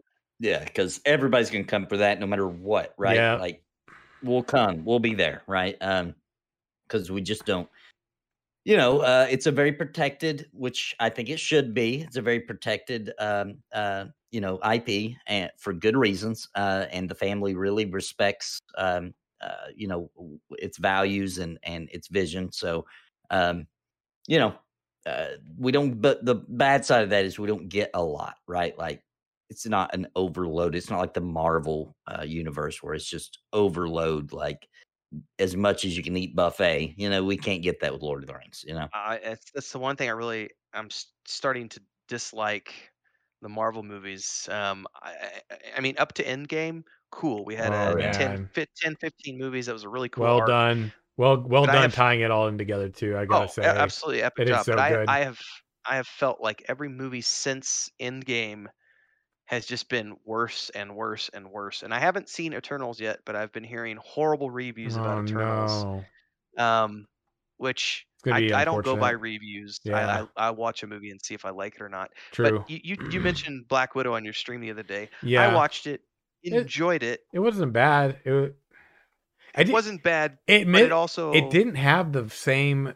You know, I wonder if it has to do with the with the wasn't it a brother uh, director brothers or producers that were the were Russo brothers. Russo brothers because I don't think they're really a part of it anymore now. It's the no result of um, stuff that's kind of happened with, you know, some of the things that have kind of happened over the past what couple years or so. But sometimes it's all it takes, man, to get those those people with the vision to do things a certain way, and when those people aren't a part of it anymore, you just it sometimes it just won't deliver, man. I mean, it doesn't mean It that something's bad. It just means it doesn't deliver on that same scale. And Black Widow, I think, was a good example. Like it wasn't a bad movie, and they did the typical thing of like kind of tying things in at the end and and everything, but it just it was a good movie, but it didn't have that that sort of like element of ooh, I'm really excited to see where this is going to tie in now or where it's going to go next. It's also hard too, right? Yeah. When when you eh, like after Endgame, right? Like that that didn't Where just you go happen. from End game, Right. exactly. Yeah. it, built up to that, right? Yeah, So like mhm. you know, it's it's it's also very difficult to follow up after that. You know, like it's so true. eh, How do you what's- follow what that are you gonna do? Like, there's no way in one movie you can get back to that point of Right. epicness, right? Like, it's impossible. So it's one of those things where it's like I kind of get it. Um, Yeah. you know, like it's it's just a rough place to be in. Once you get that mega, just smash it. But you know, it took time to get to that point with for the viewers to be invested that much. You know, It's it's also because you know Kevin Feige now is working on the Star Wars franchise, and they're trying really hard to rebuild. They're trying to repeat that, but for Star Wars now, because now they have the whole High Republic era that's being Mm, developed in literature and comics and everything else, and they're they're making all of these standalone shows for Disney Plus, and and from what everyone's talking about is what Kevin Feige is is working on behind the scenes is they're going to be starting to work on a whole new franchise of Star Wars that's going to be re- basically repeating what Marvel did where they're going to have these new characters from the High Republic who become, you know, they they start off in comics and novels and everything else and then they start having standalone movies with all of these individual characters and they start building towards this big bad, you know, big big bad guy in the Star Wars universe, which for better or for worse, I'll I'm intrigued and I'll follow Yeah. along just like I am with Marvel. But I'm also like I'm kind of over the superhero movies right now and just kind of like I'll watch them. I mean, I I'll I love popcorn movies, but at the same time, I'm just like, nah. You, you already had the one- you had the one big bad guy um, uh, with Thanos. You really, there's nowhere to go from that. Like I Mm. liked like I don't know if you guys have watched Loki yet, but Loki, no spoilers here, but mm. Loki has a big bad guy at you know, because there has to be a big bad guy. But it felt like such a muted dumbed down version of a big bad guy because I see Loki as part of the Avengers. And so, you know, he was such a big part of the Thor franchise and then the Avengers franchise. And then he has his own little standalone show, which got a second season, which is cool. It's going to be coming on the pipeline. But it felt like the reveal at the end of who the big bad guy was was just kind of like, Like it was just, Oh, it just was like, eh. It was a great show. It was a fun show, but the bad guy was like he just there's no way you can compare with Thanos. Like Yeah. you just can't. Um, so I don't know. And it's the know. investment too of time, right? Like, for example, I always get disappointed, right? Like, um, if there's a really cool enemy that I've known from, you know, like Venom, right? Let's use him for example, right? Carnage. Oh Uh, my god. Carnage, good, like by the way. love that stuff, right? Yes. But in one movie, he gets defeated, and it's like, dude, come on, man, no, no justice here was done, right? Like in that two hours, you cannot Not so easily, you man. cannot portray it in a way to where you're getting the full scope of the character and No. how badass he is, etc. You need a big old buildup for things like Carnage, Venom, right? Like you can't just do one movie, right? If you, I mean, they can, they do it, right? But it sucks, right? It's Like uh, the, the original Spider-Man trilogy, I think, yeah, uh, Sam Raimi. Yeah, uh, and I think I might be getting a little mixed up. It's been a long time, but the third one I think was the Venom one. That Venom. was like, oh, here's Venom. Now he's gone. It's like, Oh, dude. He was literally only one of multiple bad guys in that movie. yeah, it's like I've uh, got I'll be right back. I gotta yeah, shut some windows. It's dude, getting ready to rain. Yeah, you know I've what? heard that. I've got to say this about the Carnage and and everything, right? Carnage Venom. I people don't necessarily like it, but I got to give props to Fortnite, man. With the way they incorporate all the different things. I mean, they've got a freaking skin, dude. Like this is just good business, Yeah. man. Yeah, This is really good, really smart business. Like it, love it, hate it, whatever. Even think it's too much, whatever, it's fine. It- they have got a freaking formula for this game that is going to go some crazy distance. This is not a one year, two year, five, ten year. This thing could go on for so long. And you got the kid crowd. You got the adult crowd.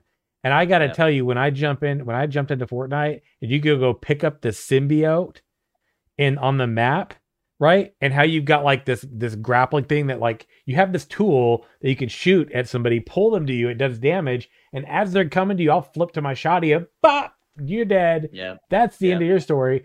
And it's it's a it's a uh, mechanic that exists that they replicate it over, and you could go pick up a Venom or a Carnage symbiote on the map.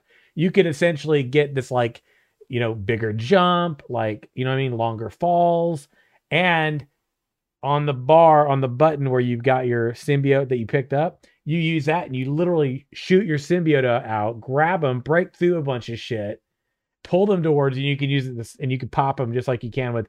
It- It's pretty cool, man. Like it, and the Yeah. way that they're doing incorporating things in that game, it is a damn good business model, man. And the thing is, is like whether you like battle royales or not, that's fine. It doesn't matter. It's it's irrelevant to me. I'm just talking about like it's smart, man. They they got Their these- licensing department is brilliant. everything, man. Dune, you could get the Dune outfit. You could get an emote thing. You can get it for the freaking every movie that almost every like the Ghostbusters uh Afterlife movie coming out. You can go in there Yeah. and do stuff in the damn game, right? So like the replayability and and the uniqueness to it as a BR, it's not just a BR, right? It's literally like this evolving story that continues to happen in chapters and has seasons to the chapters. Well done. They're killing it. they make I mean, tons they, of money. they do so much smart things. They have Man. concerts in the game. You know, they like they they're really taking Yep. this like uh, Mhm. online presence and doing good with it. And I'm I'm just gonna take a real quick moment to throw a little bit of love to Epic, right? Because Epic's done a lot of really great things Yeah. over the course of gaming, right? Yeah. Um, the first Unreal tournament, man. That was a God, change in the man. way we play first-person shooters, right? Like it was fast, it was gory, it was Mhm. LAN parties Yep. everywhere. You know, like it, freaking phenomenal. And then the Unreal Engine, Yep. come on, like Come on. every uh, how how many of your favorite games are made with their engine, right? Like hundreds, if not thousands. So, um, and then and then they kind of for a while there, besides the engine, it was kind of like. You know, Gears of War happened, and that was great for them. That was pretty. That's pretty revolutionary. Paragon, But rest then- in peace. But, but then but then they just kind of went away for a while, right? It was kind of like, what's Epic gonna do? Like, what are Yeah. you what are you gonna do?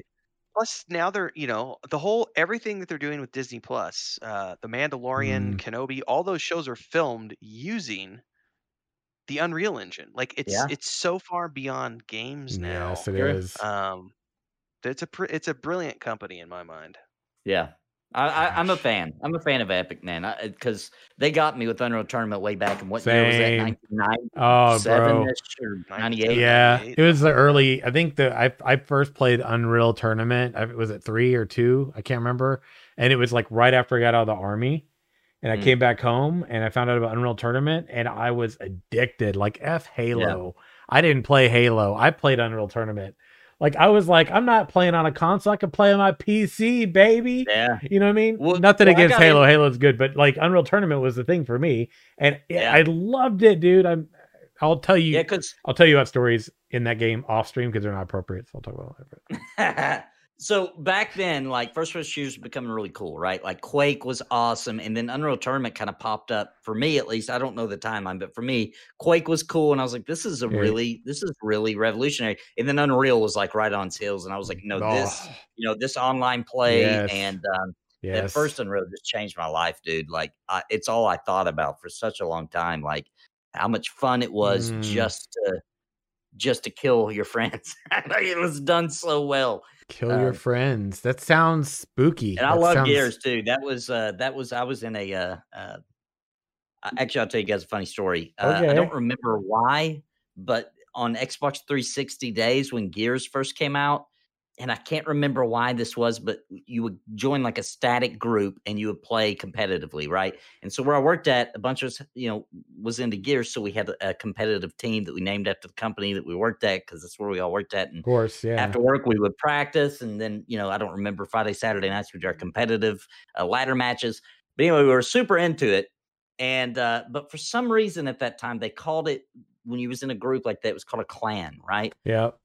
So at work we were recruiting for more people and um we had a spot open and so I go up to this guy and like this is like right in the middle, like all the office people, you know, it's like a break. Everybody's HR department, everybody's there, right? And I just walked up.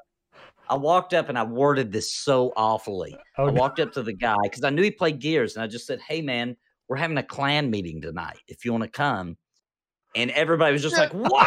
And I was like, "No, no, no, no, no, no. Oh no, dude. Gears of War, Gears of War, Oh, Xbox no. 360." Community, our clan, our community, our clan community. Not that kind Oh, of clan. Oh it was no, so bad. dude. It was so bad, dude. Oh Anyway, man, the, yeah, the mistakes awesome. we make when we don't realize how what uh, it can also mean so innocently. You're like, dude, we're having a clan meeting tonight. You gonna be there? I can't wait. I'm so excited. And they're like, excuse me. you know? You're like, Yeah, you're like, no, no, not like that. I, it, like guild, like our, our gamer stuff, dude. It's it's totally appropriate. I swear, it's not like that.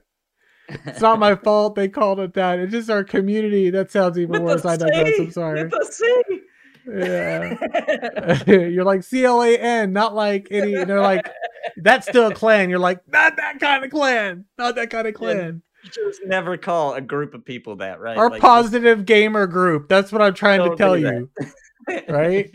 Dude, talking about, you know, something spooky killing your friends in a game, obviously. Um, what are some of the best? Like, we got to get into this. We got the name of the episode is spooky. Like, uh, the Wheel of Time. I'm stoked, you guys. Can't wait. We've talked about a lot of great fun stuff and things. Uh, Renfell was talking about Dune and talking about how it was faithful. And I was like, oh, I like that word faithful. It's like oath or justice or retribution. Those are words I like. Uh, they're not all in, obviously. Anyway, I digress. My point is though, is he was like, "Oh, it's faithful to the book." I'm like, "Ooh, I really like a story that's really faithful to to like the the actual story." I can appreciate though, like I can appreciate a story being different for a screen. I can, I can. If it's still well done, if the story still delivers on its own two feet, you know, using the foundation resource of the book or whatever, I'm okay with it being different.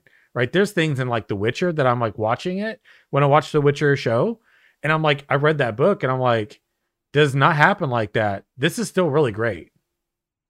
It's really great. It's different. It's not the same thing. A lot of details are missing. You you miss out this whole element of context. you know, that actually occurs in the book that It's you the Lord don't of the Rings trilogy too. yeah, and I feel like you know I've seen I've read some of the Lord of the Rings stuff and other Tolkien things in that same universe, and yeah, it's not a direct. You know, I get people like are really diehard about it. I'm not one of those people. I just want it to tell a good story.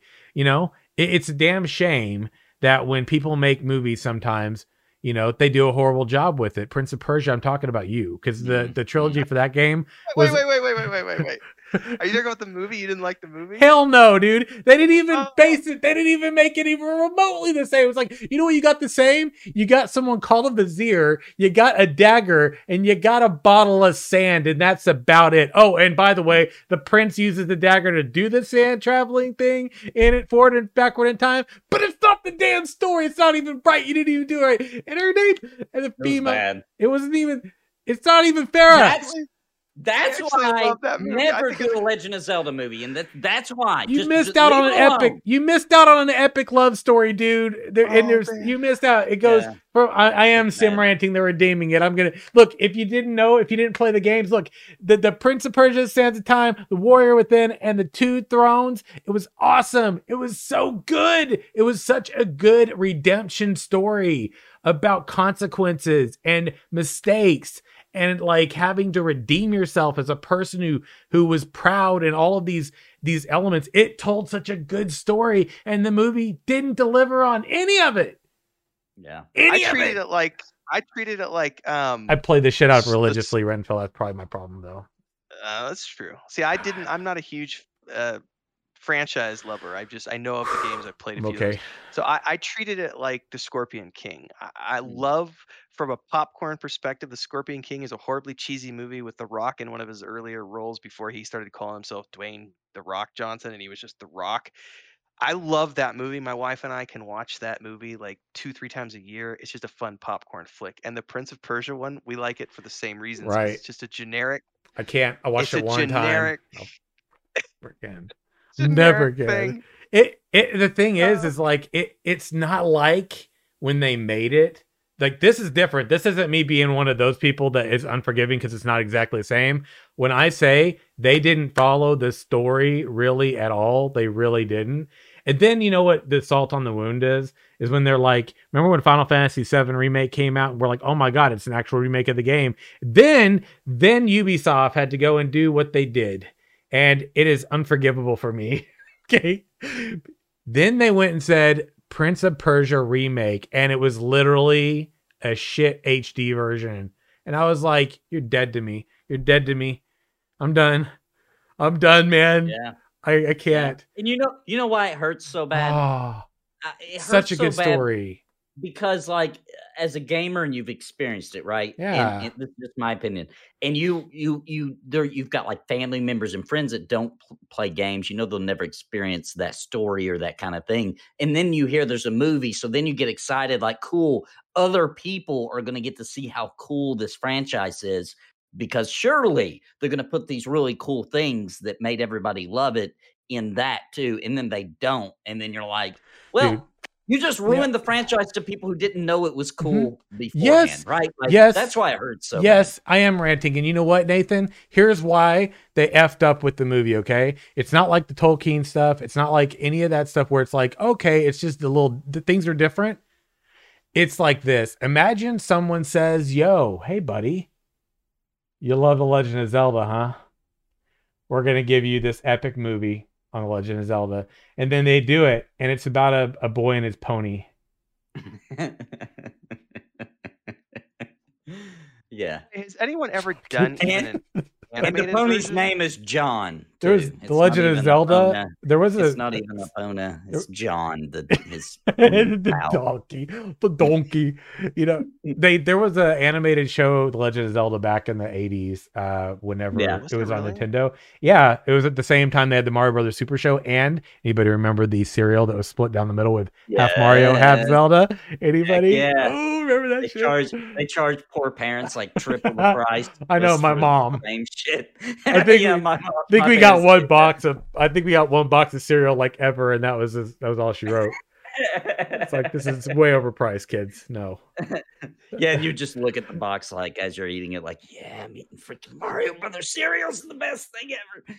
You know, like eh, I feel like that was actually a pretty a pretty fair uh perspective on the whole Prince of Persia thing too. Was like it really was like that. Like if that Zelda comparison's like, dude, it's not like that at all. It's like exactly. It's like you talk about the they elements, better. but you Hey, didn't. listen, listen. I They- have taken a lot of L's Mm. on on IPs. I've ta- in my life, I've taken a lot of L's, right? And I'm okay with it, and I I can sleep at night, right? But I swear to God, the Legend of Zelda is very special to me, right? Like it was my Same. first- oh my God, awesome, right? Oh. On the NES, played the first one, loved it. You uh you heard that you noticed that his voice Yeah, kind of did cut out there. That's Chef how cut. you know he goes full napalm because the mic can't process what's going on on the other side. Happens every time. Okay, so it's so special to me. that I swear to God, if somebody gets that and turns into some crappy movie, dude, some piece of junk, and twists it up and makes it all Hollywood, right? I swear to God, man, I I'm, I'm done. I'm done. I will never. I don't care who does it. Whoever you are, your studio, your publisher, the director, the producer, everybody. I will swear to God, I will go out of my way for the rest of my life to make sure nobody supports your ass ever again because dude like there's just some things that are that Oh, are God. sacred you know like Uh. lord of the rings is one of them don't fuck with lord of the rings. That's really old. That predates any of us right? Like that shit was awesome before any of us were fucking born. Leave it alone it's fucking perfect right it's it leave it alone right if you want to if you want to do something that cool um you know and i understand when you're making a movie you got to leave some parts out and all that right and we can we can all say well tom bombadil should have been in the and i'd agree Oh, right but Right. You know, A good that was his decision i can get over that right Sure, just like, yeah, well, true. you know there was plenty of good yeah, right? there was an Uh, elven hero guy that wasn't it too. It starts with a G. I forget his name right now offhand, but Glorfindel. They replaced Yeah, Glorfindel yeah. with Arwen. which exactly. To th- right. this day, to this day, Which is okay. I'm okay with that. It was it didn't kill I, me, I but understand why they made that decision because they Glorfindel, yeah. needed Aragorn to have a romance interest so that they could have that be a more prominent part of the book. It was still a very important. and she part of was the real. book. She's yeah. Yeah. Yeah, it's it's important part of the book, but she was very much a background Yeah. character, and they brought her to the forefront. Yep. And and from an adaptation standpoint, Right. I totally am okay with that. Same. Um, yeah. especially when she catches him and she's like, "What's this? A ranger caught off guard?" Right. I'm like, "What?" he just got busted by a lady, dude. Uh, did a good job with with how they Yeah. introduced that, and and I gotta admit, like the whole, you know, the way I'm gonna get off on a tangent. Now I need to shut It's up. okay, it's I, I really appreciated the way they did that romance. Um, yeah, I did too. I, I tear up every time I watch those films, just the way they did it, and yeah, yeah. So yes, adaptions can be good and can be done well. You know, I think it's time to rename the show to the critics. do y'all realize Yeah. that's what we do? We literally are critiquing do fucking do a lot of everything, don't we? I'm like, oh my god, are we those people? We are. We are. Oh my god, I was, I became a critic. We're all a critic. It's fine. We all do. We all we all we all do. we all got to do it a little bit I we mean, we do. It- Hey, I- we're I do passionate ask you about our guys this, man. real Yeah. quick before we move on, right?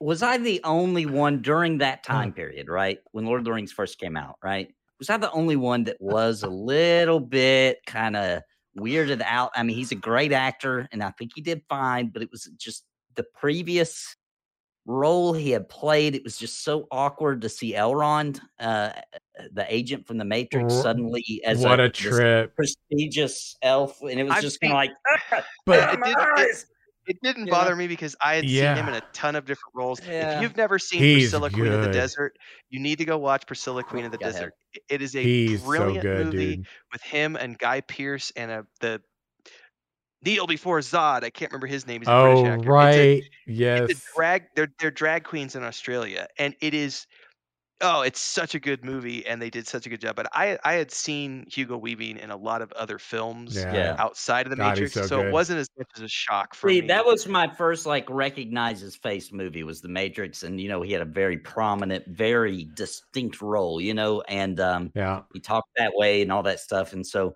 when I seen him because it wasn't that long, you know, it was on, it wasn't that long later, like a couple of years later, and Lord of the Rings came out, and I saw him there as the Right, as Elrond, and I was like, oh, dude. he did a good Dude. job though. He did a good job. When I- when I when I was because I the only, first time I ever saw him in in movies was The Matrix first, and then I saw him in Lord of the Rings, and my mouth legit dropped when I saw him. I was like, oh. I was like, it's it's the freaking agent. I was Yeah, like, oh my yeah, god, he's so good at being bad and good. This is crazy awesome. Yeah, I have I had loved to it. live. I had have I've had to live with um that because my last name is Anderson. So eh, all of the people I know, Mr. like- Anderson. I, I can't even tell you how many times it's like an infinite. Like every time I meet someone, oh, you got a cool name, Mister Anderson, and I'm like, yeah, I've heard that so many times. oh man. He he is. He's amazing though. That that he is such a good actor, man. Has, have you guys seen Cloud Atlas? oh yeah, Yes, he's in there too. Yeah. Yes, Yeah. he does a lot of Yes. uh, of the Wachowskis films. Um, Cloud Atlas, by the way, side note, Tom Oh. Hanks says that that's his favorite movie that he's ever acted in before. But both of those guys have amazing roles Yes. in Cloud Atlas. It's such they a good do. film. They do. Hey, oh, that- I love that movie, dude. So good. Best Tom Hanks movie. Don't care what anybody says. Castaway? Mazes and Monsters. Oh, okay. Mazes and Monsters. Go watch it. You won't believe it. It's don't about I've the really? It's not It's big. about the I love Big Oh, it's growing not big up. at all. He was like a nobody, right? It was before big. It was before big. He's just like Uh, really young, and he's playing D and D. He's like he's so Oh. addicted that he's like ruining his life. It's I so do- good. I did see that, but it was so long ago when I watched that one. It came out Forgot probably. I'm gonna assume around the time that everybody was trying to like, don't let your kids play D and D. right. That was early I'm '80s or something, right? Like, because it maybe? feels like it's like propagating that, right? Like Right. look how bad it can be. This good kid. Those were the days when completely nuts. Zelda, when people were like, "You can't play Zelda; it's a Satan's game." Because that actually was a Mhm. a big thing. I was like, "Oh, I'm like so glad my mom and my grandmother weren't like." Mario, no. Mario, the original Mario, Super Mario Brothers got hit with a little bit with that too. Did you guys Really? know that? It wasn't it wasn't as No, hardcore, but so the peace sign on the flag had the line all the way through. I don't remember the details, oh, but right. it, it meant something else. It was some other pagan symbol oh, or something. They, right. they meant peace. They obvious it's they obviously meant peace, but you know how it is. I uh, forgot you about know, that. Yeah, There was a little bit of happen. a freak out at that time too. Yeah, the Smurfs got a lot of slack too. Hold on. Favorite remember horror games, man. Favorite horror games or stories? Okay. Go. Hmm. Dude, I'm gonna have to Aliens. go. Oh, Alien's a good one. Uh, that's a good one. Oh shit, that's a really good I, choice. I, I'm pulling mine back because you just said one way better. so He's like, wait, hold on, I'm gonna retract my previous. Uh... I'm gonna have to think for a second because I can't th- plot mine out after that. I just think that from a from a not the second one, not because Aliens was Yeah. A much more of a straight up kind of military science fiction film. But that first Alien movie that Ridley Scott did, and then the the subsequent Mm. ones that he's done, like Prometheus, Mm. uh, was yeah. Prometheus, Prometheus- was good. that had some nasty shit in it when she got impregnated by the beast, and, Dude. and that was good. like You see, oh, did you see. Covenant after that? He's he's Yes, going through. Yes. Oh my god, I'm nerding about this a little bit because like, Yeah. you know he's like really he's he's taking people on a journey right now to go talk Yep. about like the what is it the um the uh ah, what are they called The, xenoph- the xenomorphs. Oh, yeah but the it's not the what are they called the the, Oh, the corporations. the what they call the Yeah. the alien race it's like the uh Yeah, the xenomorphs. The xenomorph, yeah. well no it's like that pre-human whatever they're called the engineers thank you very much that was it the Oh, engineers oh, Engineers. sorry. Yeah. Thank you, Rabuda. Yes, the engineers. We're gonna go and like learn about like like that that that that uh home and all this stuff, and they're like going. He's going back that way. I'm like, oh, that's that's that's interesting. I'm digging that idea. Hmm Listen, I, I got mine. Okay. If we're talking about pure horror, if we're talking about like you watch it and it screws you up for a few days at the least, right? Okay. We have to go with the original, the original Exorcist, man. That's that fucks me up, yeah, man. that's that's oh, pretty, that messes me up, dude. And Yeah. I, I was shown that when I was a kid, right? Uh, my dad was into demonology, still is, but um, Ooh. I kind of am too. But uh, anyway, he showed me that when I was a kid, and uh, dude, I it, that that changed the way my I gosh. lived my life as a child, man. If the bed moved and I didn't know why, I'm out. You know, I'm just like, oh, the bed moved. What's up? you you bumped it, homie. Like you know what I mean? yeah. Oh, I just I, I've never gotten scared by like traditional movies like um you know the Freddy Friday the Yeah. Thirteenth or or Right. Jason those movies those don't Yeah. scare me. However, They're I'll just tell you fun. one movie that psychologically wrecked me Mhm. when I saw it in the theaters, and it's not a horror movie at all. But there's a movie that um, M Night Shyamalan did earlier on in his career with with Mel Gibson called Signs. And the reason that this movie Ooh, fucked with me so bad is because it was on a farm, and I grew up on a dairy farm in the middle of nowhere in Missouri. And there's a scene early on in the movie. The where- alien one is this what? Yes. Am I right? Oh, Yes. yes. Okay. Yes. Okay. Okay. There's yeah, a yeah. scene in that movie, in Yep. the early part of the movie where he he- he's feeling something and it's middle of the night and he looks out and the camera pans up on top of the the peak of the barn building and all you see is this blackness this silhouette against the stars but you don't see anything it's just a lack yes. of light, a lack of stars. To this day, that scene gives me goosebumps. And also, there's another scene when they're doing the like found footage, you know, the aliens are here and stuff's going on. And there's a scene where somebody with like a camcorder like does a quick pan shot and it's like down the he's side of a garage. Yep. Yes. Alleyway, fucking dude. Walks He down the alleyway and it's just a Yeah. thing like this. And he's I looking remember at the camera. that. He looks sideways. Yes. Oh, that, That- was so well done, dude. Yes. It- that that looked like a real because didn't they, they like found it on the internet Oh, or, or it was on the I've news? I think. right now. Even Oh, that watching- was good. Watching it now will still out. still get you a Yeah. little bit too. I was, You could take that clip and post it, which most people seen the movie now, but mhm. if they would have just released that clip like into the wild onto YouTube back then, I Oh, how big right. was. people would have believed it because that was so well done that it was like, oh my god, like what is what in the hell is going on? And you know It- you're watching a movie, but it was so well done that for just a minute Yes. The magic messed happens. You're like, what the Oh fuck my- was that? You know? Does anybody you know, growing up on a farm in the middle of nowhere, it oh, was just there was oh. times when you wake up in the middle yeah, of the night hear and it's noises. just dead silent and there's nothing around. Then you Yep. start Yeah. hearing something, you're like, "What the fuck Yeah. is that?" Yeah, I agree. Dude, There's you- nothing scarier than spending the night out Sci-Fi way away from civilization. you guys remember Sci-Fi Happens? It was the Sci-Fi Channel's little clips. It was like Mm. 99 maybe, 98 99 or something, and they they would post these clips and it was like Sci-Fi Happens. And it was literally like you'd be watching like something on Sci-Fi Channel and it would be this thing and you were like what the hell is this?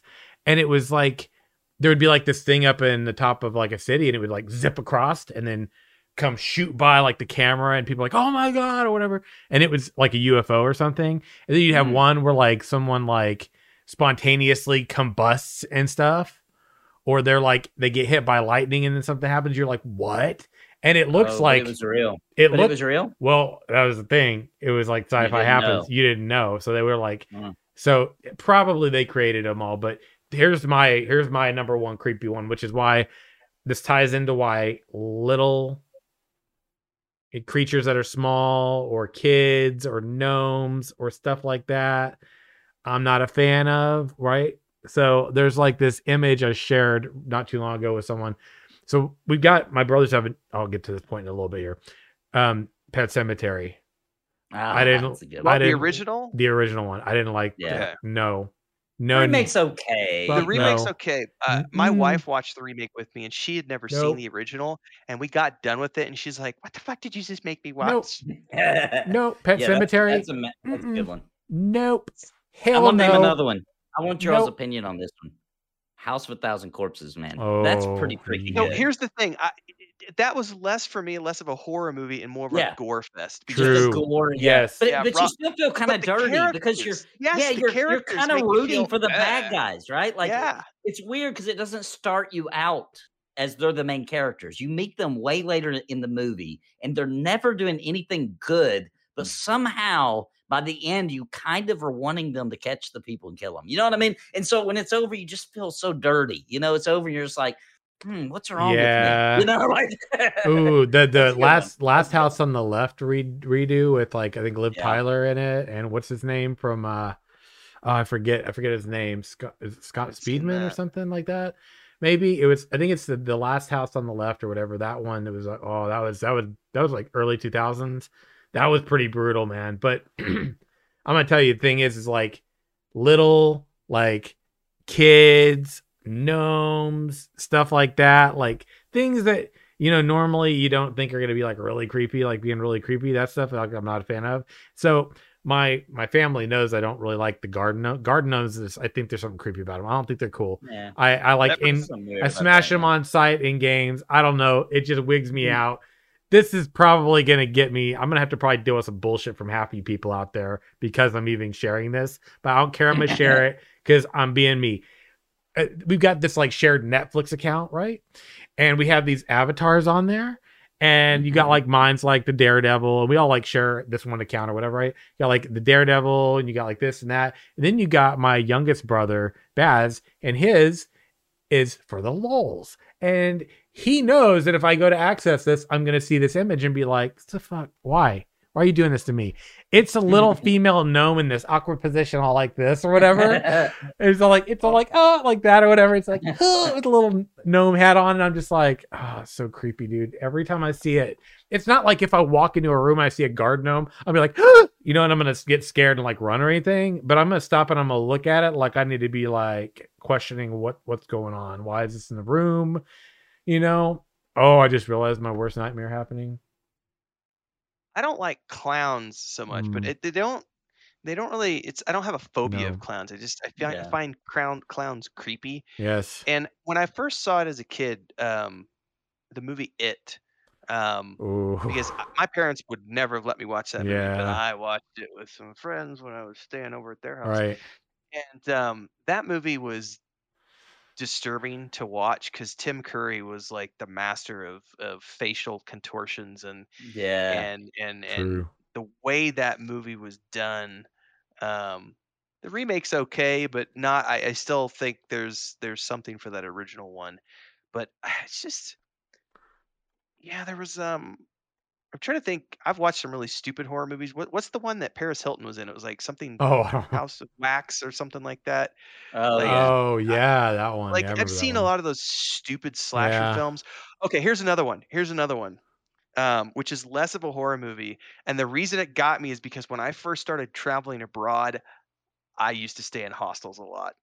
That first Oh, hostel yeah. That was a That good was one. good. fucked Yes. me up so hardcore because I was like, I'm never staying in hostels ever again. Like, screw this shit. Like, I'm staying in hotels. I don't care if it's an extra 50 Yeah, bucks a night. nope. Like, I would like to keep my body parts, you know, where they are.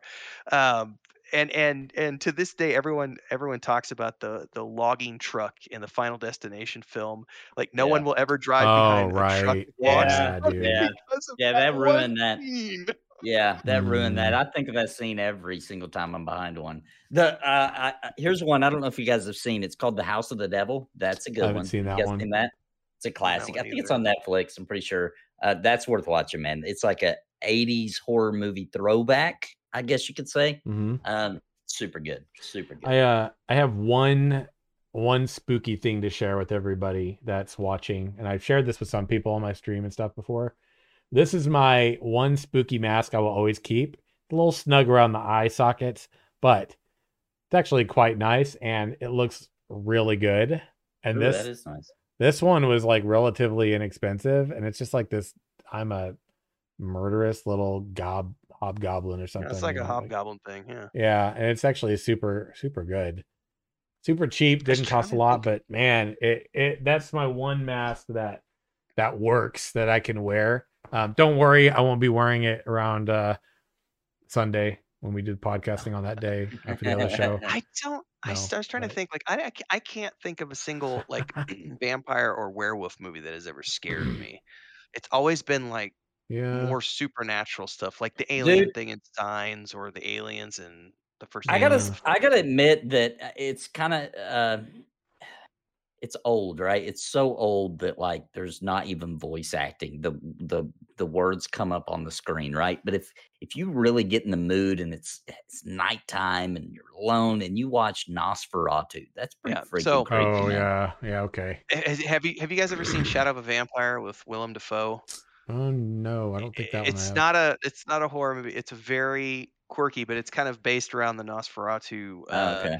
Production, and the guy who they find to play the vampire is actually really a vampire. And Willem Dafoe plays this old, decrepit vampire who's like in the last dregs of his life, and there's this one scene where he gets drunk on the beach, and Mm. he's just like talking about how he's like, because cast members start disappearing, and and he's like confiding in this person. He's like, I I I drink blood like an old man peas. Sometimes in little drops, and other times all at once. But it's just this really quirky kind of dark comedy called uh, Shadow of a Vampire, and I, I'm pretty sure it revolves around the production of of Nosferatu, if I'm not mistaken. Um, Probably the best movie for vampires is probably Lost Boys, right? That's a good one. it's good, but I, I always come back to Bram Stoker's Dracula. I That's really a classic. Yeah, it that's- really love- is. I love that rendition. And yes, the uh, Keanu Reeves is pretty bad in it, but I think we even talked about this a few weeks ago because I just watched it with my wife recently. I feel like it was well Um, done overall, though. I really do. Yeah, some of the Yeah. um um Anthony Hopkins as uh Van Helsing is still Mhm. my favorite part of that movie. yeah. Just his accent and the way he just yeah, just he's always like very enthusiastic about cutting open corpses and hunting vampires. He's like, let's go kill vampire, yeah. Um, but uh, I still can't think of any vampire movies that have ever given me like the creeps. Like they're they're never that scary to me. It's the yeah. Uh, so I see in chat, I see in chat, um, uh, saying that you like unsettling movies. Um, you should go check out if you haven't already. Good Night, Mommy. That What? is a really disturbing, creepy. Like, I I can't even tell you because it'll give it away. Just don't even look up a trailer. Just go watch it. It's a Oh. good movie. Has a crazy twist, just and the, it, just the poster looks creepy as yeah, just trust me. That's that's a creepy. Jeez, If you like to be unsettled, you will be unsettled from like 10 minutes deep until the movie's over. Good night, Uh, That's a mommy. good one. Yeah, that's a good All one. right, I'm gonna save that one because I mean, look, I'm I'm all about getting getting the shit scared out of me. It's not easy for that to actually. Wow, that's 2014. That one. yeah. Not uh, even that long ago, huh? Yeah, I like a good scary movie. Yeah, I like I like things like that. But you know, you know, one movie that did like kind of unsettle me a little bit, and I don't really know why. And actually, Willem Dafoe is in that one too. Is it called The Last Temptations of Jesus Christ? Was that one? or just the Last Temptations of Christ. is that what it's called? uh, I can't remember Dafoe? the yeah exact title. Yeah, is that it? Something Willem about that one was just like it just It- well, that was mostly because Yeah. uh, wasn't that um was that Scorsese who directed that? I don't Ah, remember. gonna It's been a while, but it was unsettling when I watched it. It wasn't even like it was like really like wasn't like really you know really yeah, graphic or anything. Just something about the atmosphere in that was just like very unsettling about Dafoe it. also played Jesus as a very different character than most most other films have have deified him, Yeah, and Dafoe played him as a very sexual individual, as a Mhm. very normal person. Um, but yeah, that's I was I I haven't seen that in years. Um, I can't believe I remembered that that was Scorsese who directed that. Um, that was a lucky guess. I feel like yeah, man, dude, so many one of the other many movies that ones. freaked me out a little bit. If you've ever seen uh, Stigmata with um, Mm-mm. Patricia Arquette. Yes, that's good. Ooh, I, I used to have a VHS of that. I probably watched that 15, 20 times because I got fascinated in that era of my life with with research on the stigmata and Yeah. you know the, the, the- all the things that the Vatican keeps in their vaults and Yeah. like the hidden apocryphal, you know, all of the the hidden gospels and everything else. There was a I was obsessed with that kind of stuff for a good four or five years. And that movie was never it wasn't quite creepy, but there were moments in it where it was like, ooh, you know, there was there were some things that happened that kind of gave me the chills. Uh, yeah, uh, it was but I- really good for its time too. Like for that time, that was a really, uh, really high quality movie. I liked that one a lot too back then. I'm trying to think of uh what is that one called? Oh, The Blob. I know it's a horrible movie, but when I Mhm. was a kid, I was Yeah. young when that came out, right? And I had a I have I had a I have a father, you know, uh who, you know, eh, back when we were younger, he didn't exactly make good choices with, with being parent, you know what I mean? And one of, you know, so he would be like, "Oh, okay. Uh Night of the Living Dead's on TV. My kids can sit here and watch this." All kinds of stuff in that movie we shouldn't have seen as like a 5, 6 years or whatever old, right? The Blob, literally I remember there was like the uh, my dad at the time his wife or whatever, his or step or whatever, had a kid, and this kid, this guy was like, you know, grown adult, right? And this guy was like, our dad was like, "Go take him to see Bambi, or whatever." And we didn't really like want to watch Bambi, but it was like, all right, I guess we're gonna go watch Bambi. Was taking us, and he took us in to watch The Blob instead. And so we were like, all I remember was like this blob rolling around a city with these people in it, going, you know, like trying to like, you know, whatever. They're all like stuck in this blob being roll over on. And I'm just like, yeah, never be the same again. Never- Yeah. never, Never be, even- never be the same again, man. Yeah, I've never seen that ever. it's it's It's it's old. it's like- old, yeah. yeah, it says 1958. Yeah. It's like one of the classic horror movies. Swamp Thing, somebody mentioned that was a good one when I was a kid. That really freaked me out as a child. oh, Oh, man. that brings up um, what was the one with Kurt Russell in Antarctica? Uh, The Thing. The Thing, Oh, that was yeah. a good one. That's actually one that, that game was good too.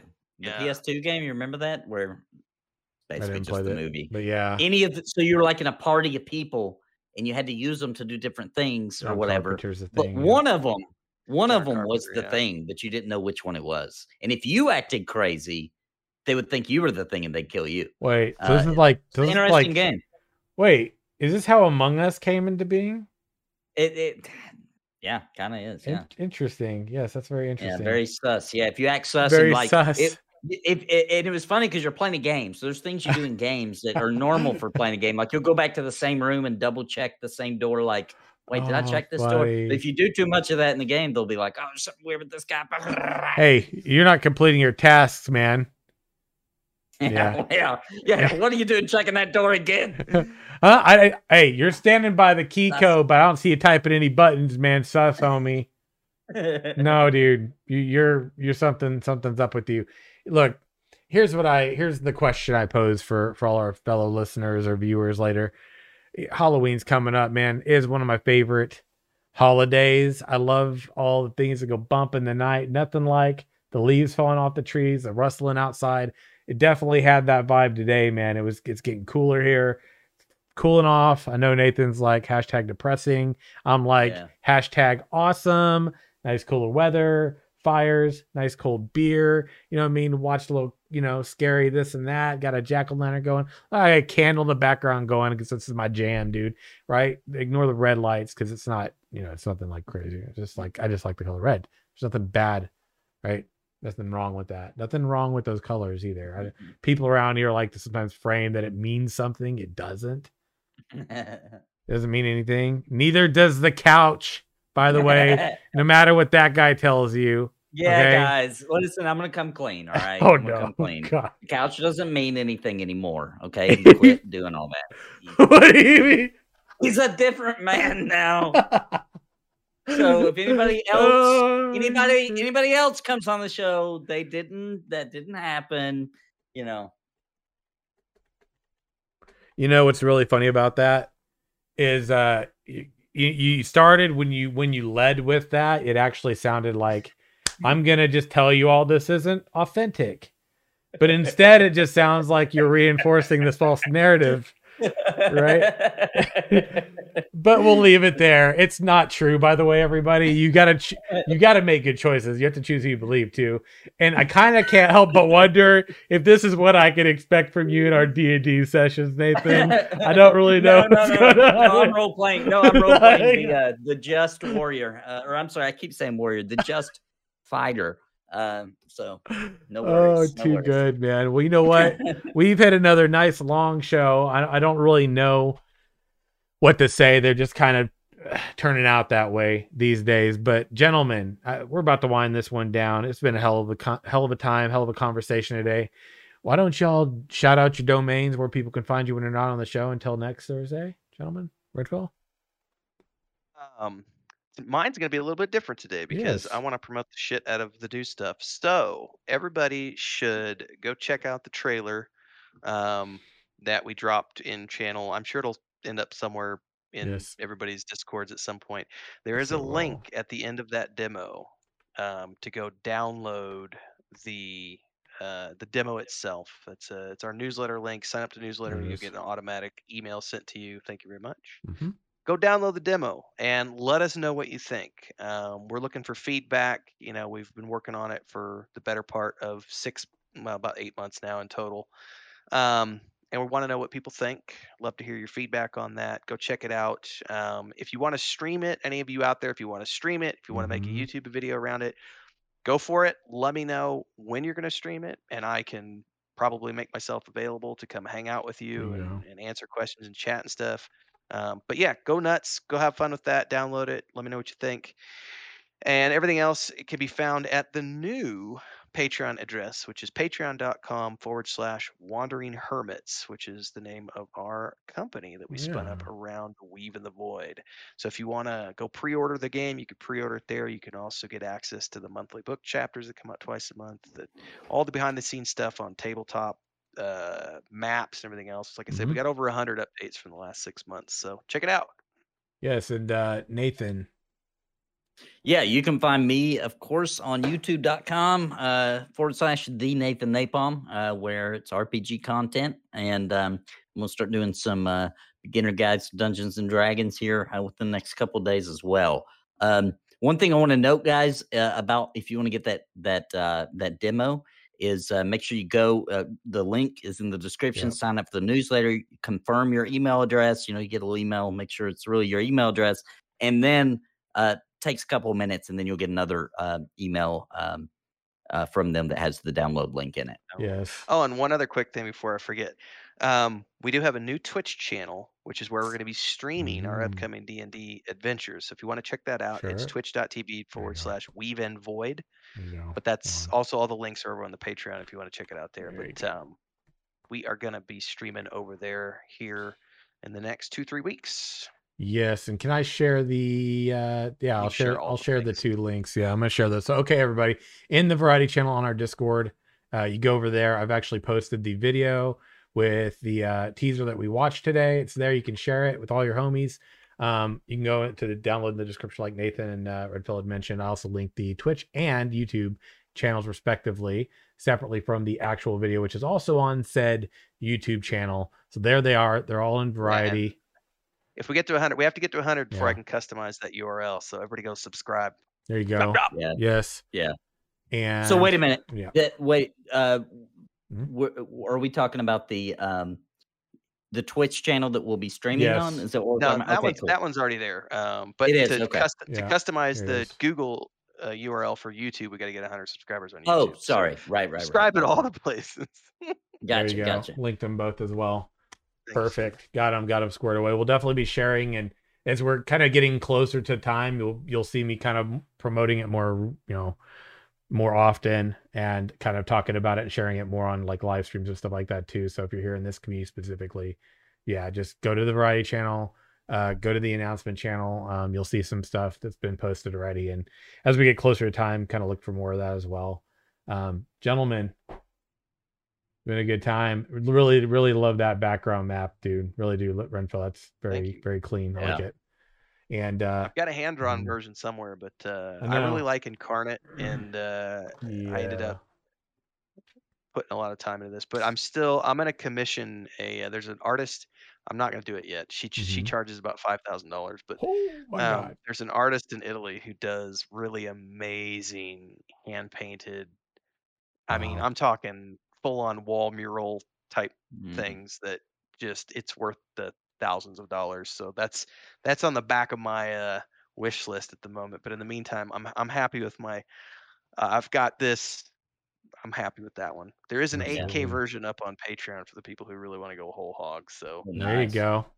You want to go nuts. That's it, everybody. So I am going to wind us down, friends. Catch us again next Thursday, 5 p.m. CDT. Um, we'll keep you uh, up to date on everything as we get closer to the D and D sessions that are going to be coming up. Gentlemen, it's always a pleasure. All right, it's been a great one. I want y'all to have a great night, everyone. Walk in the light. Stay safe out there. We'll see you again real soon. A good night, everybody.